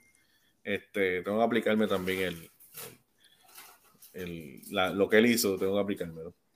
Este, Jay Fonseca se molesta con el Departamento de Justicia. Vi, un, un, video bien curioso en Guapa Televisión, eh, la aplicación de Guapa, donde él, pues, él es bien burlón, ¿me entiendes? Y, y, eso a veces como que agita un poquito. Este, él estaba criticando que, que el Departamento de Justicia, pues, aparentemente le tiró una toalla, o lo está implicando que le tiró una toalla a Miguel Romero en sus acusaciones con la cuestión del asfalto. Entonces, pues, él hace una serie de conclusiones, conclusiones que tú y yo podíamos llegar, pero, o sea, lo que se concluya, tú tienes que tener una evidencia que apoye esa conclusión. ¿Me entiendes? ¿Sabes? Yo no puedo andar por la vida diciendo, eh, no hay evidencia, pero tú sabes cómo son ellos, que ellos pueden ocultar la evidencia. No, tú tienes que tener la evidencia. Porque yo, yo voy a traspolar esto a nosotros como ciudadanos privados. Imagínate que yo transite cuando salía de, de allí de San Patricio, de CBS. Ah. Y entonces, siempre transito por la misma ruta. Y al otro día llega la policía a mi casa diciéndome, ¿usted es Rubén Quiles? Sí, yo soy Rubén Quiles. Pues venga, vamos por corte que está siendo acusado por violación. ¿Usted trabaja en CBS? Yo trabajo en CBS. ¿Trabaja en CBS San Patricio? Sí, trabajo, trabajaba, trabajo allí. Sí. Pues una persona que trabaja cerca de CBS dijo que usted se metió en el apartamento de ella y la violó. ¿Entiendes? Sí. ¿Qué es lo que me va a salvar a mí? La evidencia. Exacto. Caballo es así. Ah, ¿desaparecieron la evidencia? Pues desaparecieron la evidencia. Pero yo no puedo, yo no puedo acusar a una persona ni estar hablando desde un micrófono diciendo, bueno, no estaba la evidencia, pero es obvio que él lo hizo.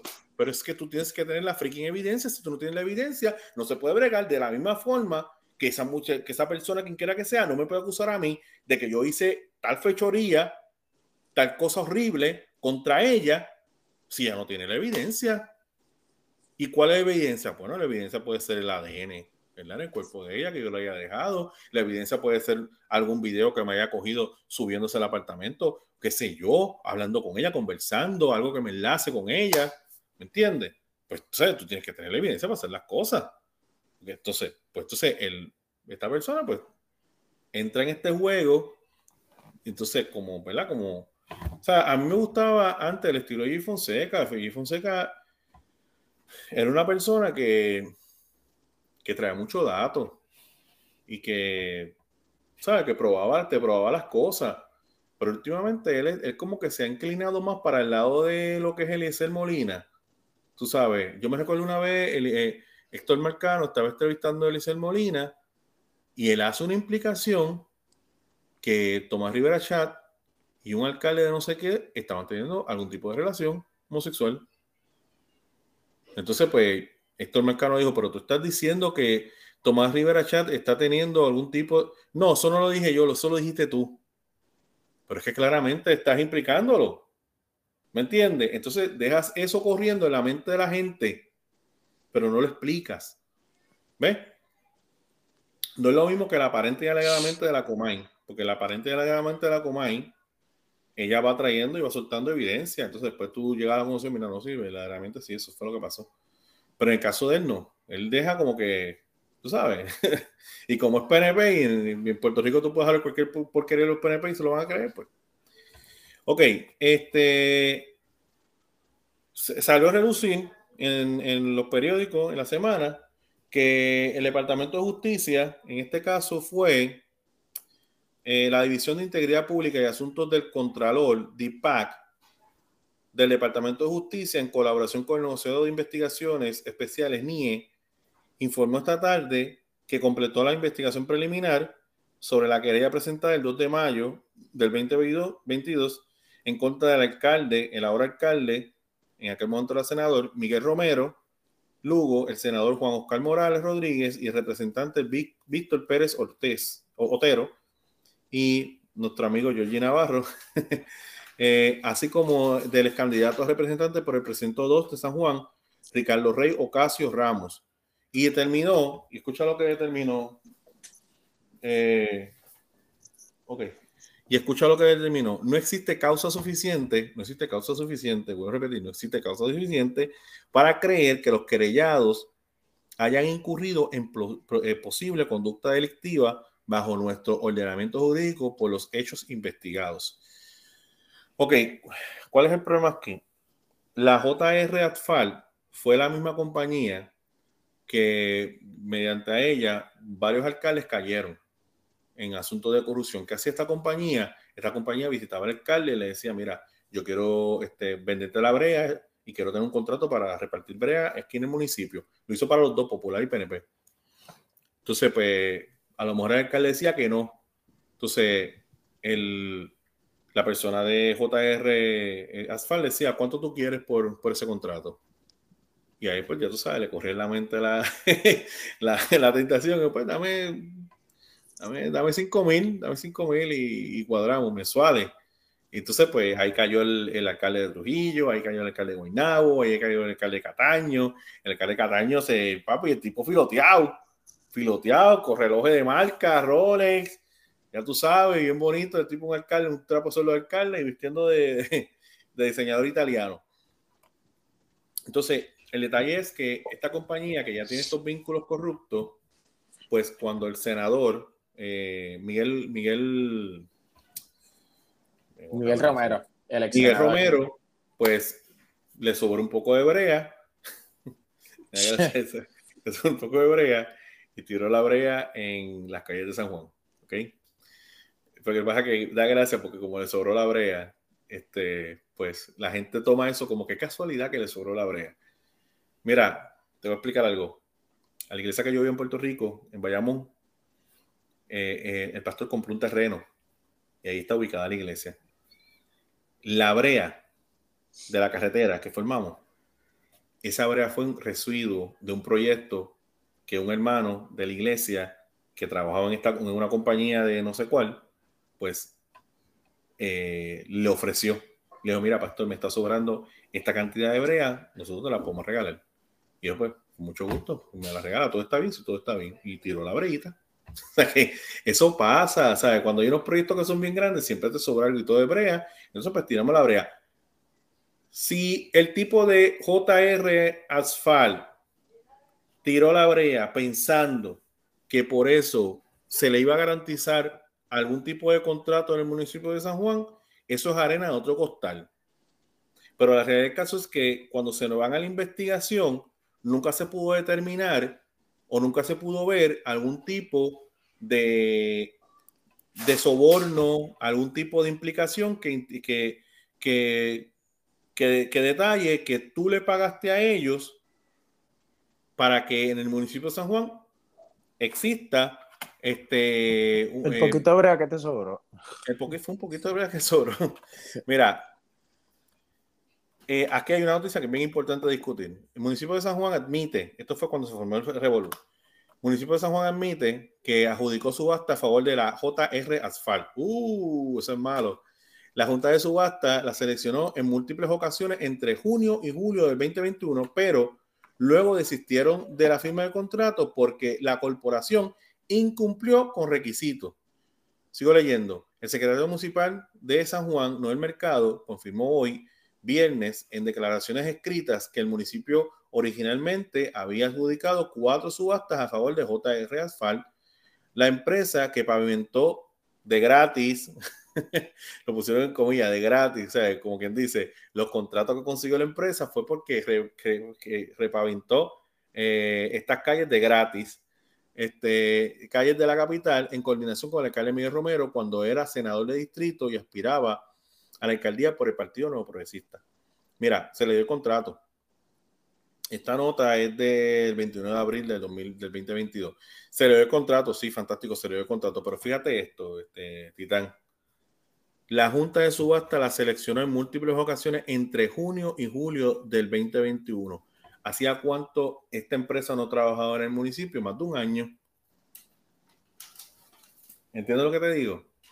O sea, no, ¿sabes? no hay forma de que, de que yo pueda decir, ah, contra mano, de la que Miguel me mal, porque mira, tú sabes, no, hace, hace más, de un año que, esa empresa no está con ellos. ¿Me entiendes? ¿Sabes? Sí, se le dieron los contratos, sí, pudieron embrear algo, pero no están, o sea, no están en nómina, entonces tampoco tú puedes, tampoco se pudo probar que esta gente le haya pagado a todos estos senadores para tener un contrato. Pues no le pagaron. ¿Por qué no le pagaron? Porque al 2021 los últimos contratos que tuvieron fue en junio y julio. ¿Sabes? No hay forma de tú, ¿verdad? No sé si tú me sigues lo que yo te, lo que estoy tratando de decir, ¿me entiendes? Ya hace un año, cuando se, se explota el, el, el, bollete, que a lo mejor fue por, puede ser por abril del 2022, ya había pasado un año de todo el revolú. ¿Entiendes? O sea que a mí lo que me, me incomoda de todo esto, ah. este, a mí lo que me incomoda de todo esto es que en Puerto Rico hay corrupción, es una realidad, pero también nosotros tenemos que como que analizar las cosas desde, desde un punto de vista correcto. Si el Departamento de Justicia no pudo probar o no tenía la evidencia que hubo un quid pro quo, ¿sabes? Yo te rasco la espalda, tú me rascas la mía, pues no está la evidencia. Si no está la evidencia, tú no puedes andar por ahí diciendo, sí, no se encontró la evidencia, pero obviamente es culpable. No, yo no puedo hacer eso, porque eso es injusto. Ahora, cuando tú me traigas la evidencia, como pasó con el alcalde de Guaynabo, que sí que lo pillaron bien pillado, porque le cogieron un video y se vio cuando el tipo estaba tomando el, dinero y se lo estaba dando al... el tipo de JR Alfal le estaba dando dinero al alcalde de Guaynabo, ahí tú lo pillaste. Pero no me vengas a decir, ¿sabes? El detalle es, caballo, que cuando hay evidencia, hay evidencia. Y cuando no hay evidencia, hay que buscar no evidencia. No la hay. Y si no la hay, es porque no pasó nada. Pero tú no puedes andar por la vida diciendo, ah, eso es que siempre le tiran una toalla. No le tiran una toalla porque el alcalde de Guaynabo lo mangaron bien mangado y mira, está preso, está, está, esperando juicio. El alcalde de Cataño lo mangaron bien mangado, está esperando juicio también. María Milagro Charbonier este, la, la mangaron, está esperando juicio. Así, aquí no puede estar hablando que aquí se le está tirando la, la, toalla. Eso es lo que está pasando ahora mismo en el Departamento de Justicia, con las fiscales estos que están renunciando y hablando un montón de cosas en el Departamento de Justicia que están atrasando los casos y que no se puede confiar en la justicia de Puerto Rico. ¿Y por qué Milagro Charbonnier? Claro, hay que admitir una cosa, y eso es una realidad. Esos fueron casos federales. Ahí se metieron los federales. ¿Entiendes? Y ahí también una realidad, ¿sabes? Que el Departamento de Justicia tiene, su, tiene sus cositas, ¿me entiendes? Pero la realidad es caso que a la hora de la verdad, cuando realmente está la evidencia contundente y fuerte, porque si no, mira, Jensen Medina está preso, ¿por qué Jensen Medina está preso? porque la evidencia está contundente, que tú asesinaste a esa mujer. El hijo de Casilla, un juez famosísimo en Puerto Rico, uno de los baluartes del, Partido Popular, su papá, eh, juez Casilla, el, chamaquito está preso, el, señor está preso. Pero eso porque tú me estás diciendo a mí que, aquí no hay justicia, que de qué. No, lo que pasa es que, tener que hay que tener evidencia. Si tú no tienes la, evidencia, tú no te puedes lanzar a hacer implicaciones que, no, que no son. Yanes Parra, Yanes Parra es, tremenda fiscal. Este, yo transitando en Twitter, veo que ya pone un, mensaje bien bonito, positivo de la Biblia y todo lo demás. Y ahí no, me, me las dudo. No, pues yo creo que lo que está diciendo tiene verdad, porque esa mujer es cristiana, ama al Señor. ¿Sabe? Yo, yo, yo, yo, soy cristiano, yo sé que yo no puedo estar mintiendo por ahí. Ni, yo sé lo que yo, puedo, que, lo que yo puedo hacer y lo que no puedo hacer, ¿me entiendes? O sea, que si ella es cristiana, pues yo entiendo que, que ella lo que está diciendo es correcto. Pero cuando entonces uno empieza a, a buscar información, ¿verdad? Y, y a ver los las motivaciones, porque todo el mundo tiene sus motivaciones, pues ella quería ser juez de, eh, fiscal de distrito y no le dieron la plaza. Y después eso salió a hablar como una cosa del gobierno y de, y de, los casos y que amapuchaba los casos y, y no sé cuántas cosas más. Oye, eso de Kevin Fred a mí me parece bien sospechoso. Eso hay que enfrentar unas fuertes implicaciones con Osuna. ¿Me entiendes? Pero, pues, qué sé yo, ¿me entiendes? Yo no, yo no estuve allí, pero uno leyó la prensa y uno ve las, las relaciones y obviamente uno podía atacar, mira, si, si realmente ellos tuvieron un tipo de relación, ¿verdad? Este, amorosa, no sé. Este, y obviamente tú estás, tú estás llegando a un mercado que es un mercado que es bastante machista, como el mercado de reggaetón. Ya no tanto con Bob Bunny, porque ya Bob Bunny rompió todo. ya Bob Bunny salió bailando una tarima con machito. O sea que ya eso, pues, eso está rompiendo. Pero a lo mejor él, él pudiera, por esas cosas, ¿verdad? Este, haber cometido un asesinato y haber pagado el Departamento de Justicia. dinero tiene para comprar el Departamento de Justicia completo. Pero eso no lo sabemos. Eso yo no lo sé. ¿Me entiendes? yo tengo que tener la evidencia. Si yo no tengo la evidencia, yo no puedo hablar a lo loco. ¿Entiendes? Yo tengo que tener la evidencia. O sea, yo tengo la evidencia, pues entonces hablamos. Yo puedo tener mi sospecha. Yo puedo tener mi sospecha de que, de que a lo mejor J.R. Alfal le dio la, la breita de gratis al alcalde para que entonces cuando él fuera alcalde, pues le diera el contratito. a lo mejor, ¿y dónde está la evidencia? ¿Dónde está la evidencia? Bueno, la evidencia es que dio la brea, pero hay un tipo de acuerdo entre ellos dos. ¿Sí o no? No. ¿Hay chavo? ¿Se le dio chavo? No, pues. Entonces, pues cállate la boca, ¿verdad? Pues, ya, se acabó, tranquilo. Este, eh, esta querella fue presentada por Manuel Natal. ¿Qué tú sabes Manuel Natal? Pues Manuel Natal ha perdido todos los casos que, que, se tienen contra Miguel Romero. No me, no me sorprende, no me sorprende, está más molido Después que Yo pensé que él iba a ganar. Yo pensé que él iba a ganar. No, yo pensé que iba a ganar, ¿viste? Y decía, yo, yo dije, Miguel Romero no tiene. Yo decía, Miguel Romero no tiene ni un solo minuto de break. Ni un solo minuto de break contra Natal, porque Natal corrió muy bien las redes. Corrió muy bien las redes. Yo sé, yo pensaba que él iba a ganar. Yo sabía que a lo mejor para gobernación, pues el lugar no, no esto. Pero en San Juan, yo decía, por primera vez, un partido que no es ni popular ni PNP va a gobernar San Juan. Y con todo eso, un cantazo fuerte porque mandó a los populares a la tercera posición en San Juan. Eso son, y, yo por eso que yo no entiendo estas uniones entre el Partido Popular y el MVC cuando realmente el MVC se va a tragar el Partido Popular. Totalmente. Este, Rosana López León, que fue ex senadora, corrió por San Juan, y eh, el ex legislador municipal de San Juan, Adrián González Costa, que me parece que él corrió por el Partido Independentista de Puerto Rico. Ellos fueron los que se presentaron la, la querella. La querella fracasó, después pues Manuel Natal, como, como siempre, pues fue, convocó a la prensa, ellos tres convocaron a la prensa, Rosano nos apareció por aquello, para explicar qué fue lo que pasó y por qué ellos entienden que, ¿verdad? que el Departamento de Justicia tiene un sesgo y no sé cuántas cosas más. Mira, caballo, Domingo Emanueli si mi memoria no me falla, Domingo Emanuel fue, Emanuel fue parte del panel de Fuego Cruzado. Eso es un programa que dan en, Radio Isla. Él era la figura PNP dentro de ese panel, pero es esta figura que, tú sabes, es PNP, pero su political view, su point of view es bien, bien este, popular, slash independentista, no sé qué rayo más. O sea, que el tipo siempre ha sido bien cool. O sea, Radio Isla es su casa. Y todo el mundo, o sea, cuando dijeron que el Domingo Manuel iba a ser secretario de justicia, todo lo, todo lo independiente, wow, qué tremenda persona, es un hombre honesto, recto. Ahora, ahora es malo. ¿Ok? No encontró evidencia contra Miguel Romero. ¿Entiendes? Ah, no, el tipo está comprado. Cuando Domingo Manueli, Domingo Manueli procesó a Ricky Rosselló por el asunto de la residencia cuando, cuando él ganó la, la, plaza, este, la, posición para ser delegado de la estadidad, eh, pues todo el mundo, el, el, procesó a Ricky. Y le dijo que no, que no. O sea, tú no has probado que tú hayas estado viviendo aquí, tú no has probado residencia. Y ahí entonces, todos los populares, todos los PNP, eh, estaba molesto. No, cagayo, mi esposa me pide cosas cuando estoy en, en medio de. Eh, caballo. Pues cuando lo procesaron, eh, me perdí, me fui de hilo.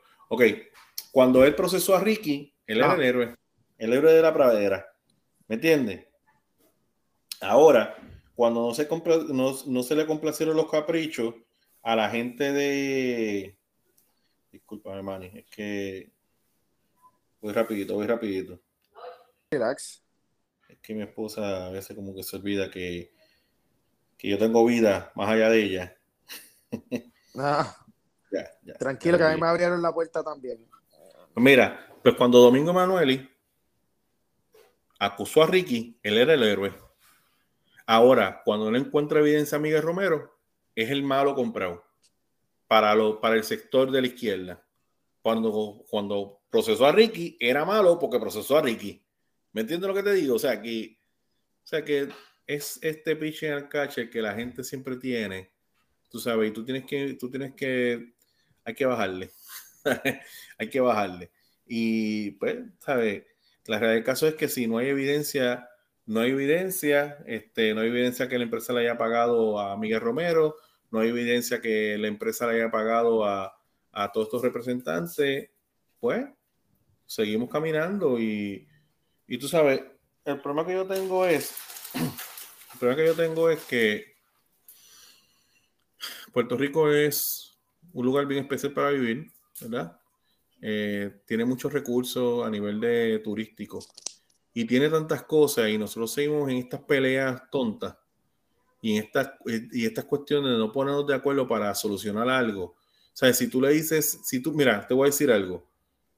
Si mañana el gobierno inicia una iniciativa por ponerle placas solares a todas las casas de Puerto Rico, va a haber una persona que dice, no, no pongas placas. Vamos a seguir con el petróleo y va y te va a traer alguna, alguna narrativa de argumentación para decir que eso es malo. ¿Entiendes? Tú sabes. Mira, cuando se empezaron estos proyectos del supertubo y todas estas cosas, todo el mundo se opuso. Yo me recuerdo, yo estaba en la universidad y todo el mundo se opuso, todo el mundo protestaba, todo el mundo decía que mira, que aquello, que lo otro, para aquí, para allá, pa, pa, pa. Ahora todo el mundo está gozándose de las obras. Los expresos no, que eso es expreso, que aquello, que lo otro, para aquí para allá. Mira, ahora todo el mundo coge ese expreso y feliz. ¿Entiendes lo que te digo? ¿Sabes? El, tren urbano, pues ya la gente coge el tren urbano lo más feliz, ya no están con las peleas en la chavienda. ¿Sabes? Siempre, de alguna forma, siempre, que eso es lo triste que pasa aquí, es parte de la, es parte de la democracia. Siempre el que pierde la elección está buscando la forma de ganar las elecciones y esa forma de ganar las elecciones no necesariamente es eh, ellos proponiendo mejores proyectos que el adversario, es simplemente criticando lo que está haciendo el adversario y buscar algún, algún tipo de problemita de corrupción.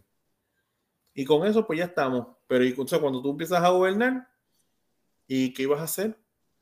Bueno, no sé, ahora vamos a sentarnos en una mesa de diálogo y vamos a ver qué sale de esa mesa de diálogo para solucionar los problemas de Puerto Rico. No los tenías presentes, ¿no? Porque yo estaba más pendiente de la corrupción del adversario y, y ver en qué fallaba, para entonces yo capitalizar por encima de ese problema. Pero no hay nada como que, pues, mira, este es el plan que yo tengo. No, mira, las la, lanchas de, de Viejas a se privatizaron. ¿Has escuchado algún problema? Al principio, al principio, eh, al principio, lo mismo que tú estabas diciendo personas de Vieques que no quería que se privatizaran, que encontraba que era completamente sí, injusto. Sí, sí, que va a ser caro y que toda la cuestión y bla, bla, bla, y que, que, a los precios, que eso va a afectar el turismo de Vieques. Que... Pero ya, ahora, nada. Nada, ya La gente feliz, la gente feliz porque las lanchas llegan puntualmente, no tienen ese problema que las lanchas están baratas sin, sin darle servicio. El aeropuerto, el aeropuerto era otro problema. Era público. Esos baños terriblemente horrible. No había servicio, no había nada. Ya se privatizaron el, aeropuerto, la cosa está funcionando mucho mejor. O sea que la gente tiene que entender que para las cosas buenas hay que pagar. ¿Me entiendes? Cuando tú quieres cosas bobitas, pues tú pagas menos.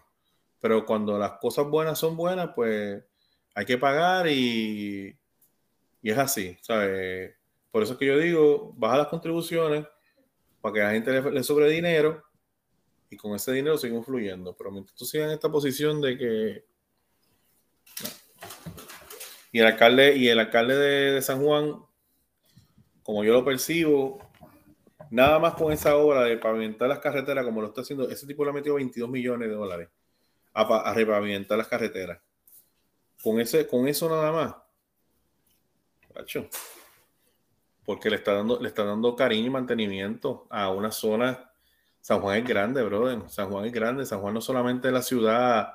O sea, se concentró en, en los centros culturales de San Juan en esa área del condado, Miramar, esas cositas allí. ¿Dónde están los panitas de ella? ¿Dónde están los panas de ellos? Pero papi, yo creo Caimito San Juan. ¿Y cuál lejos está Caimito de la capital, del centro? Está como 45 minutos más o menos. Exacto. Y eso, que, o sea, Cupey, Río Piedra. Río Piedra. Cupa y Campo. Que Río Piedra ahora es que está poco a poco cambiando. O sea, construyendo, haciendo nuevas construcciones, pero Río Piedra, yo, yo apuesto lo que sea. Cuando tú fuiste a Río Piedra la última vez, antes de irte para allá afuera, Río Piedra era un basurero. Sí. Yo fui para un asunto del agua. Cogí el tren, fue, fue ese día cogí el tren, no, yo creo que me fui en carro, me fui en mi carro. Y bueno, llorando salí. Cuando yo hice paseo de Diego, Manny, yo no sé si tú tuviste la experiencia de caminar el Paseo de Diego. Yo tuve la experiencia de caminar el Paseo de Diego. Él no, no, no estuve en el pico. Yo estuve en el pico. Su, pico fue, fue en los 90, pero realmente sí estuve en high school en el 2010 y todavía había, todavía habían sus pequeños comerciantes que verdaderamente mantenían vivo el, el, Pico, el pico de Río Piedras o sea, tú para entrar a Río Piedra, tú te puedes meter, tú te podías eh, meterle, ¿sabes? Sus 15 minutos, 20 minutos para entrar. Para entrar en carro. Era mejor ir en guagua. Y papi, óyeme, aquello era, o sea, un comercio impresionante. O sea, de todo, o sea, la, creo que en la Plaza de las Delicias, donde está la iglesia. Ah. Si tú mirabas de, de la Plaza de las Delicias te estás en el centro, si tú miras para la izquierda y la derecha, todo eso era negocio. Si tú bajas por la gándara, todo era negocio. Si tú te metías por dentro de las arteriales, todo era negocio. Si tú seguías directo eh, en lo que era el edificio de Humberto Vidal, hacia la derecha, todo eso era negocio. Hacia la izquierda, todo era negocio, porque ahí tú entras al Paseo de Diego. Subías la calle, ahí estaba el Amal, en las farmacias del Amal, que ya yo creo que eso cambió y tú mirabas hacia la, y si tú mirabas a la derecha y tú bajabas esa avenida, todo eso era negocio, todo, todo era negocio, ¿sabes? Plaza Las Américas, yo creo que la competencia más fuerte que tenía Plaza Las Américas era Río Piedra, porque Río Piedra tenía casi casi las mismas tiendas de Plaza Las Américas, yo creo que Río Piedra tuvo Gap, Río Piedra tuvo Journeys, ¿Entiendes? Tuvo Full Locker, tuvo Full Locker. Tuvo Full Locker, o sea que, y el Paseo de Diego también tuvo, y el mall de Paseo de Diego, yo trabajo allí, yo trabajo en el chair de Paseo de Diego una experiencia bien chula, no me arrepiento, ¿verdad? Bien interesante. Eso fue cuando yo estudiaba en la Miguel Such. Y sí, ahora estudiaste en la Miguel a fuego. La Miguel, sí, estudié en la Miguel. Y este, experiencia de juventud bien bonita. ¿verdad? Yo cruzaba por la universidad y siempre me imaginaba estudiando en la universidad. No estudié nunca en la Universidad de Puerto Rico, pero siempre imaginaba allí, soñaba con ir a la Universidad de Puerto Rico. Este, y, y, la Avenida Universidad eso era todo, era el negocio. Yo creo que a lo mejor ahí se mantiene más vivo, pero con, con con, como los estudiantes han ido abandonando la universidad, debido a que sí han habido unos problemas con el presupuesto, pero también las huelgas. Las huelgas han fastidiado mucho. O la idea de la Universidad de Puerto Rico era que Río Piedra fuera una ciudad universitaria. Yo tengo, una, yo tengo cerca de mí, eh, a una hora, una ciudad universitaria, que es en Roston, Luisiana y el centro del comercio de ese pueblo es esa universidad. Si esa universidad cae, se echó el pueblo. Pero allí cualquier tienda que yo necesite está allí. Pero esto es una hora de, está una hora guiando mía. Pero cualquier, cualquier cosa que yo necesite está allí en Roston. O sea, y en la universidad, eh, es, ¿sabe? Esos estudiantes alimentan ese comercio. Entonces, pues, ¿qué pasa? Que, chicos, dejen de pelear. Si te suben el crédito, que te suban el crédito, mi hermano, ¿sabes? ¿Qué tú esperas? Con la inflación que hay, con lo que cuestan las cosas operarlas, que tú tengas, que tú digas teniendo en la universidad 50 dólares el crédito o a 25 dólares el crédito, chicos, eso es estúpido. Y a veces lo que te suben es nada. Entonces a mí lo que me agita es que que son extremadamente independentistas, pero les sobra completo la beca federal. Porque el crédito es tan barato que te sobra completo la beca federal. En el caso tuyo y mío, que estudiamos en, universidades privadas, nosotros pagamos con la beca y todavía tenemos que pagarle un sobrante a la universidad. ¿Me entiendes? Es una realidad. a veces tenemos que cuadrar eso con préstamos. Tuvimos que cuadrar eso con préstamos. Y mira, nos hicimos profesionales. no entiendo, tú sabes, que son, son un montón de cosas que dejen de pelear, pónganse de acuerdo y levantan el país. Porque realmente eso es lo que frustra a la gente. Y por eso es que mucha gente se va de Puerto Rico. La gente no se va a Puerto Rico por, por la cuestión de que si, no, no, oportunidades no. La gente se va a Puerto Rico porque no encuentra la forma de, de tener esperanza de que esto se va a arreglar. Por eso cuando yo veo la noticia, y con esto cerramos, cuando yo veo la noticia de que por fin Luma empezó los trabajos para renovar el sistema eléctrico, yo digo, wow, algo que yo creía que a lo mejor nunca iba a pasar, ya está sucediendo.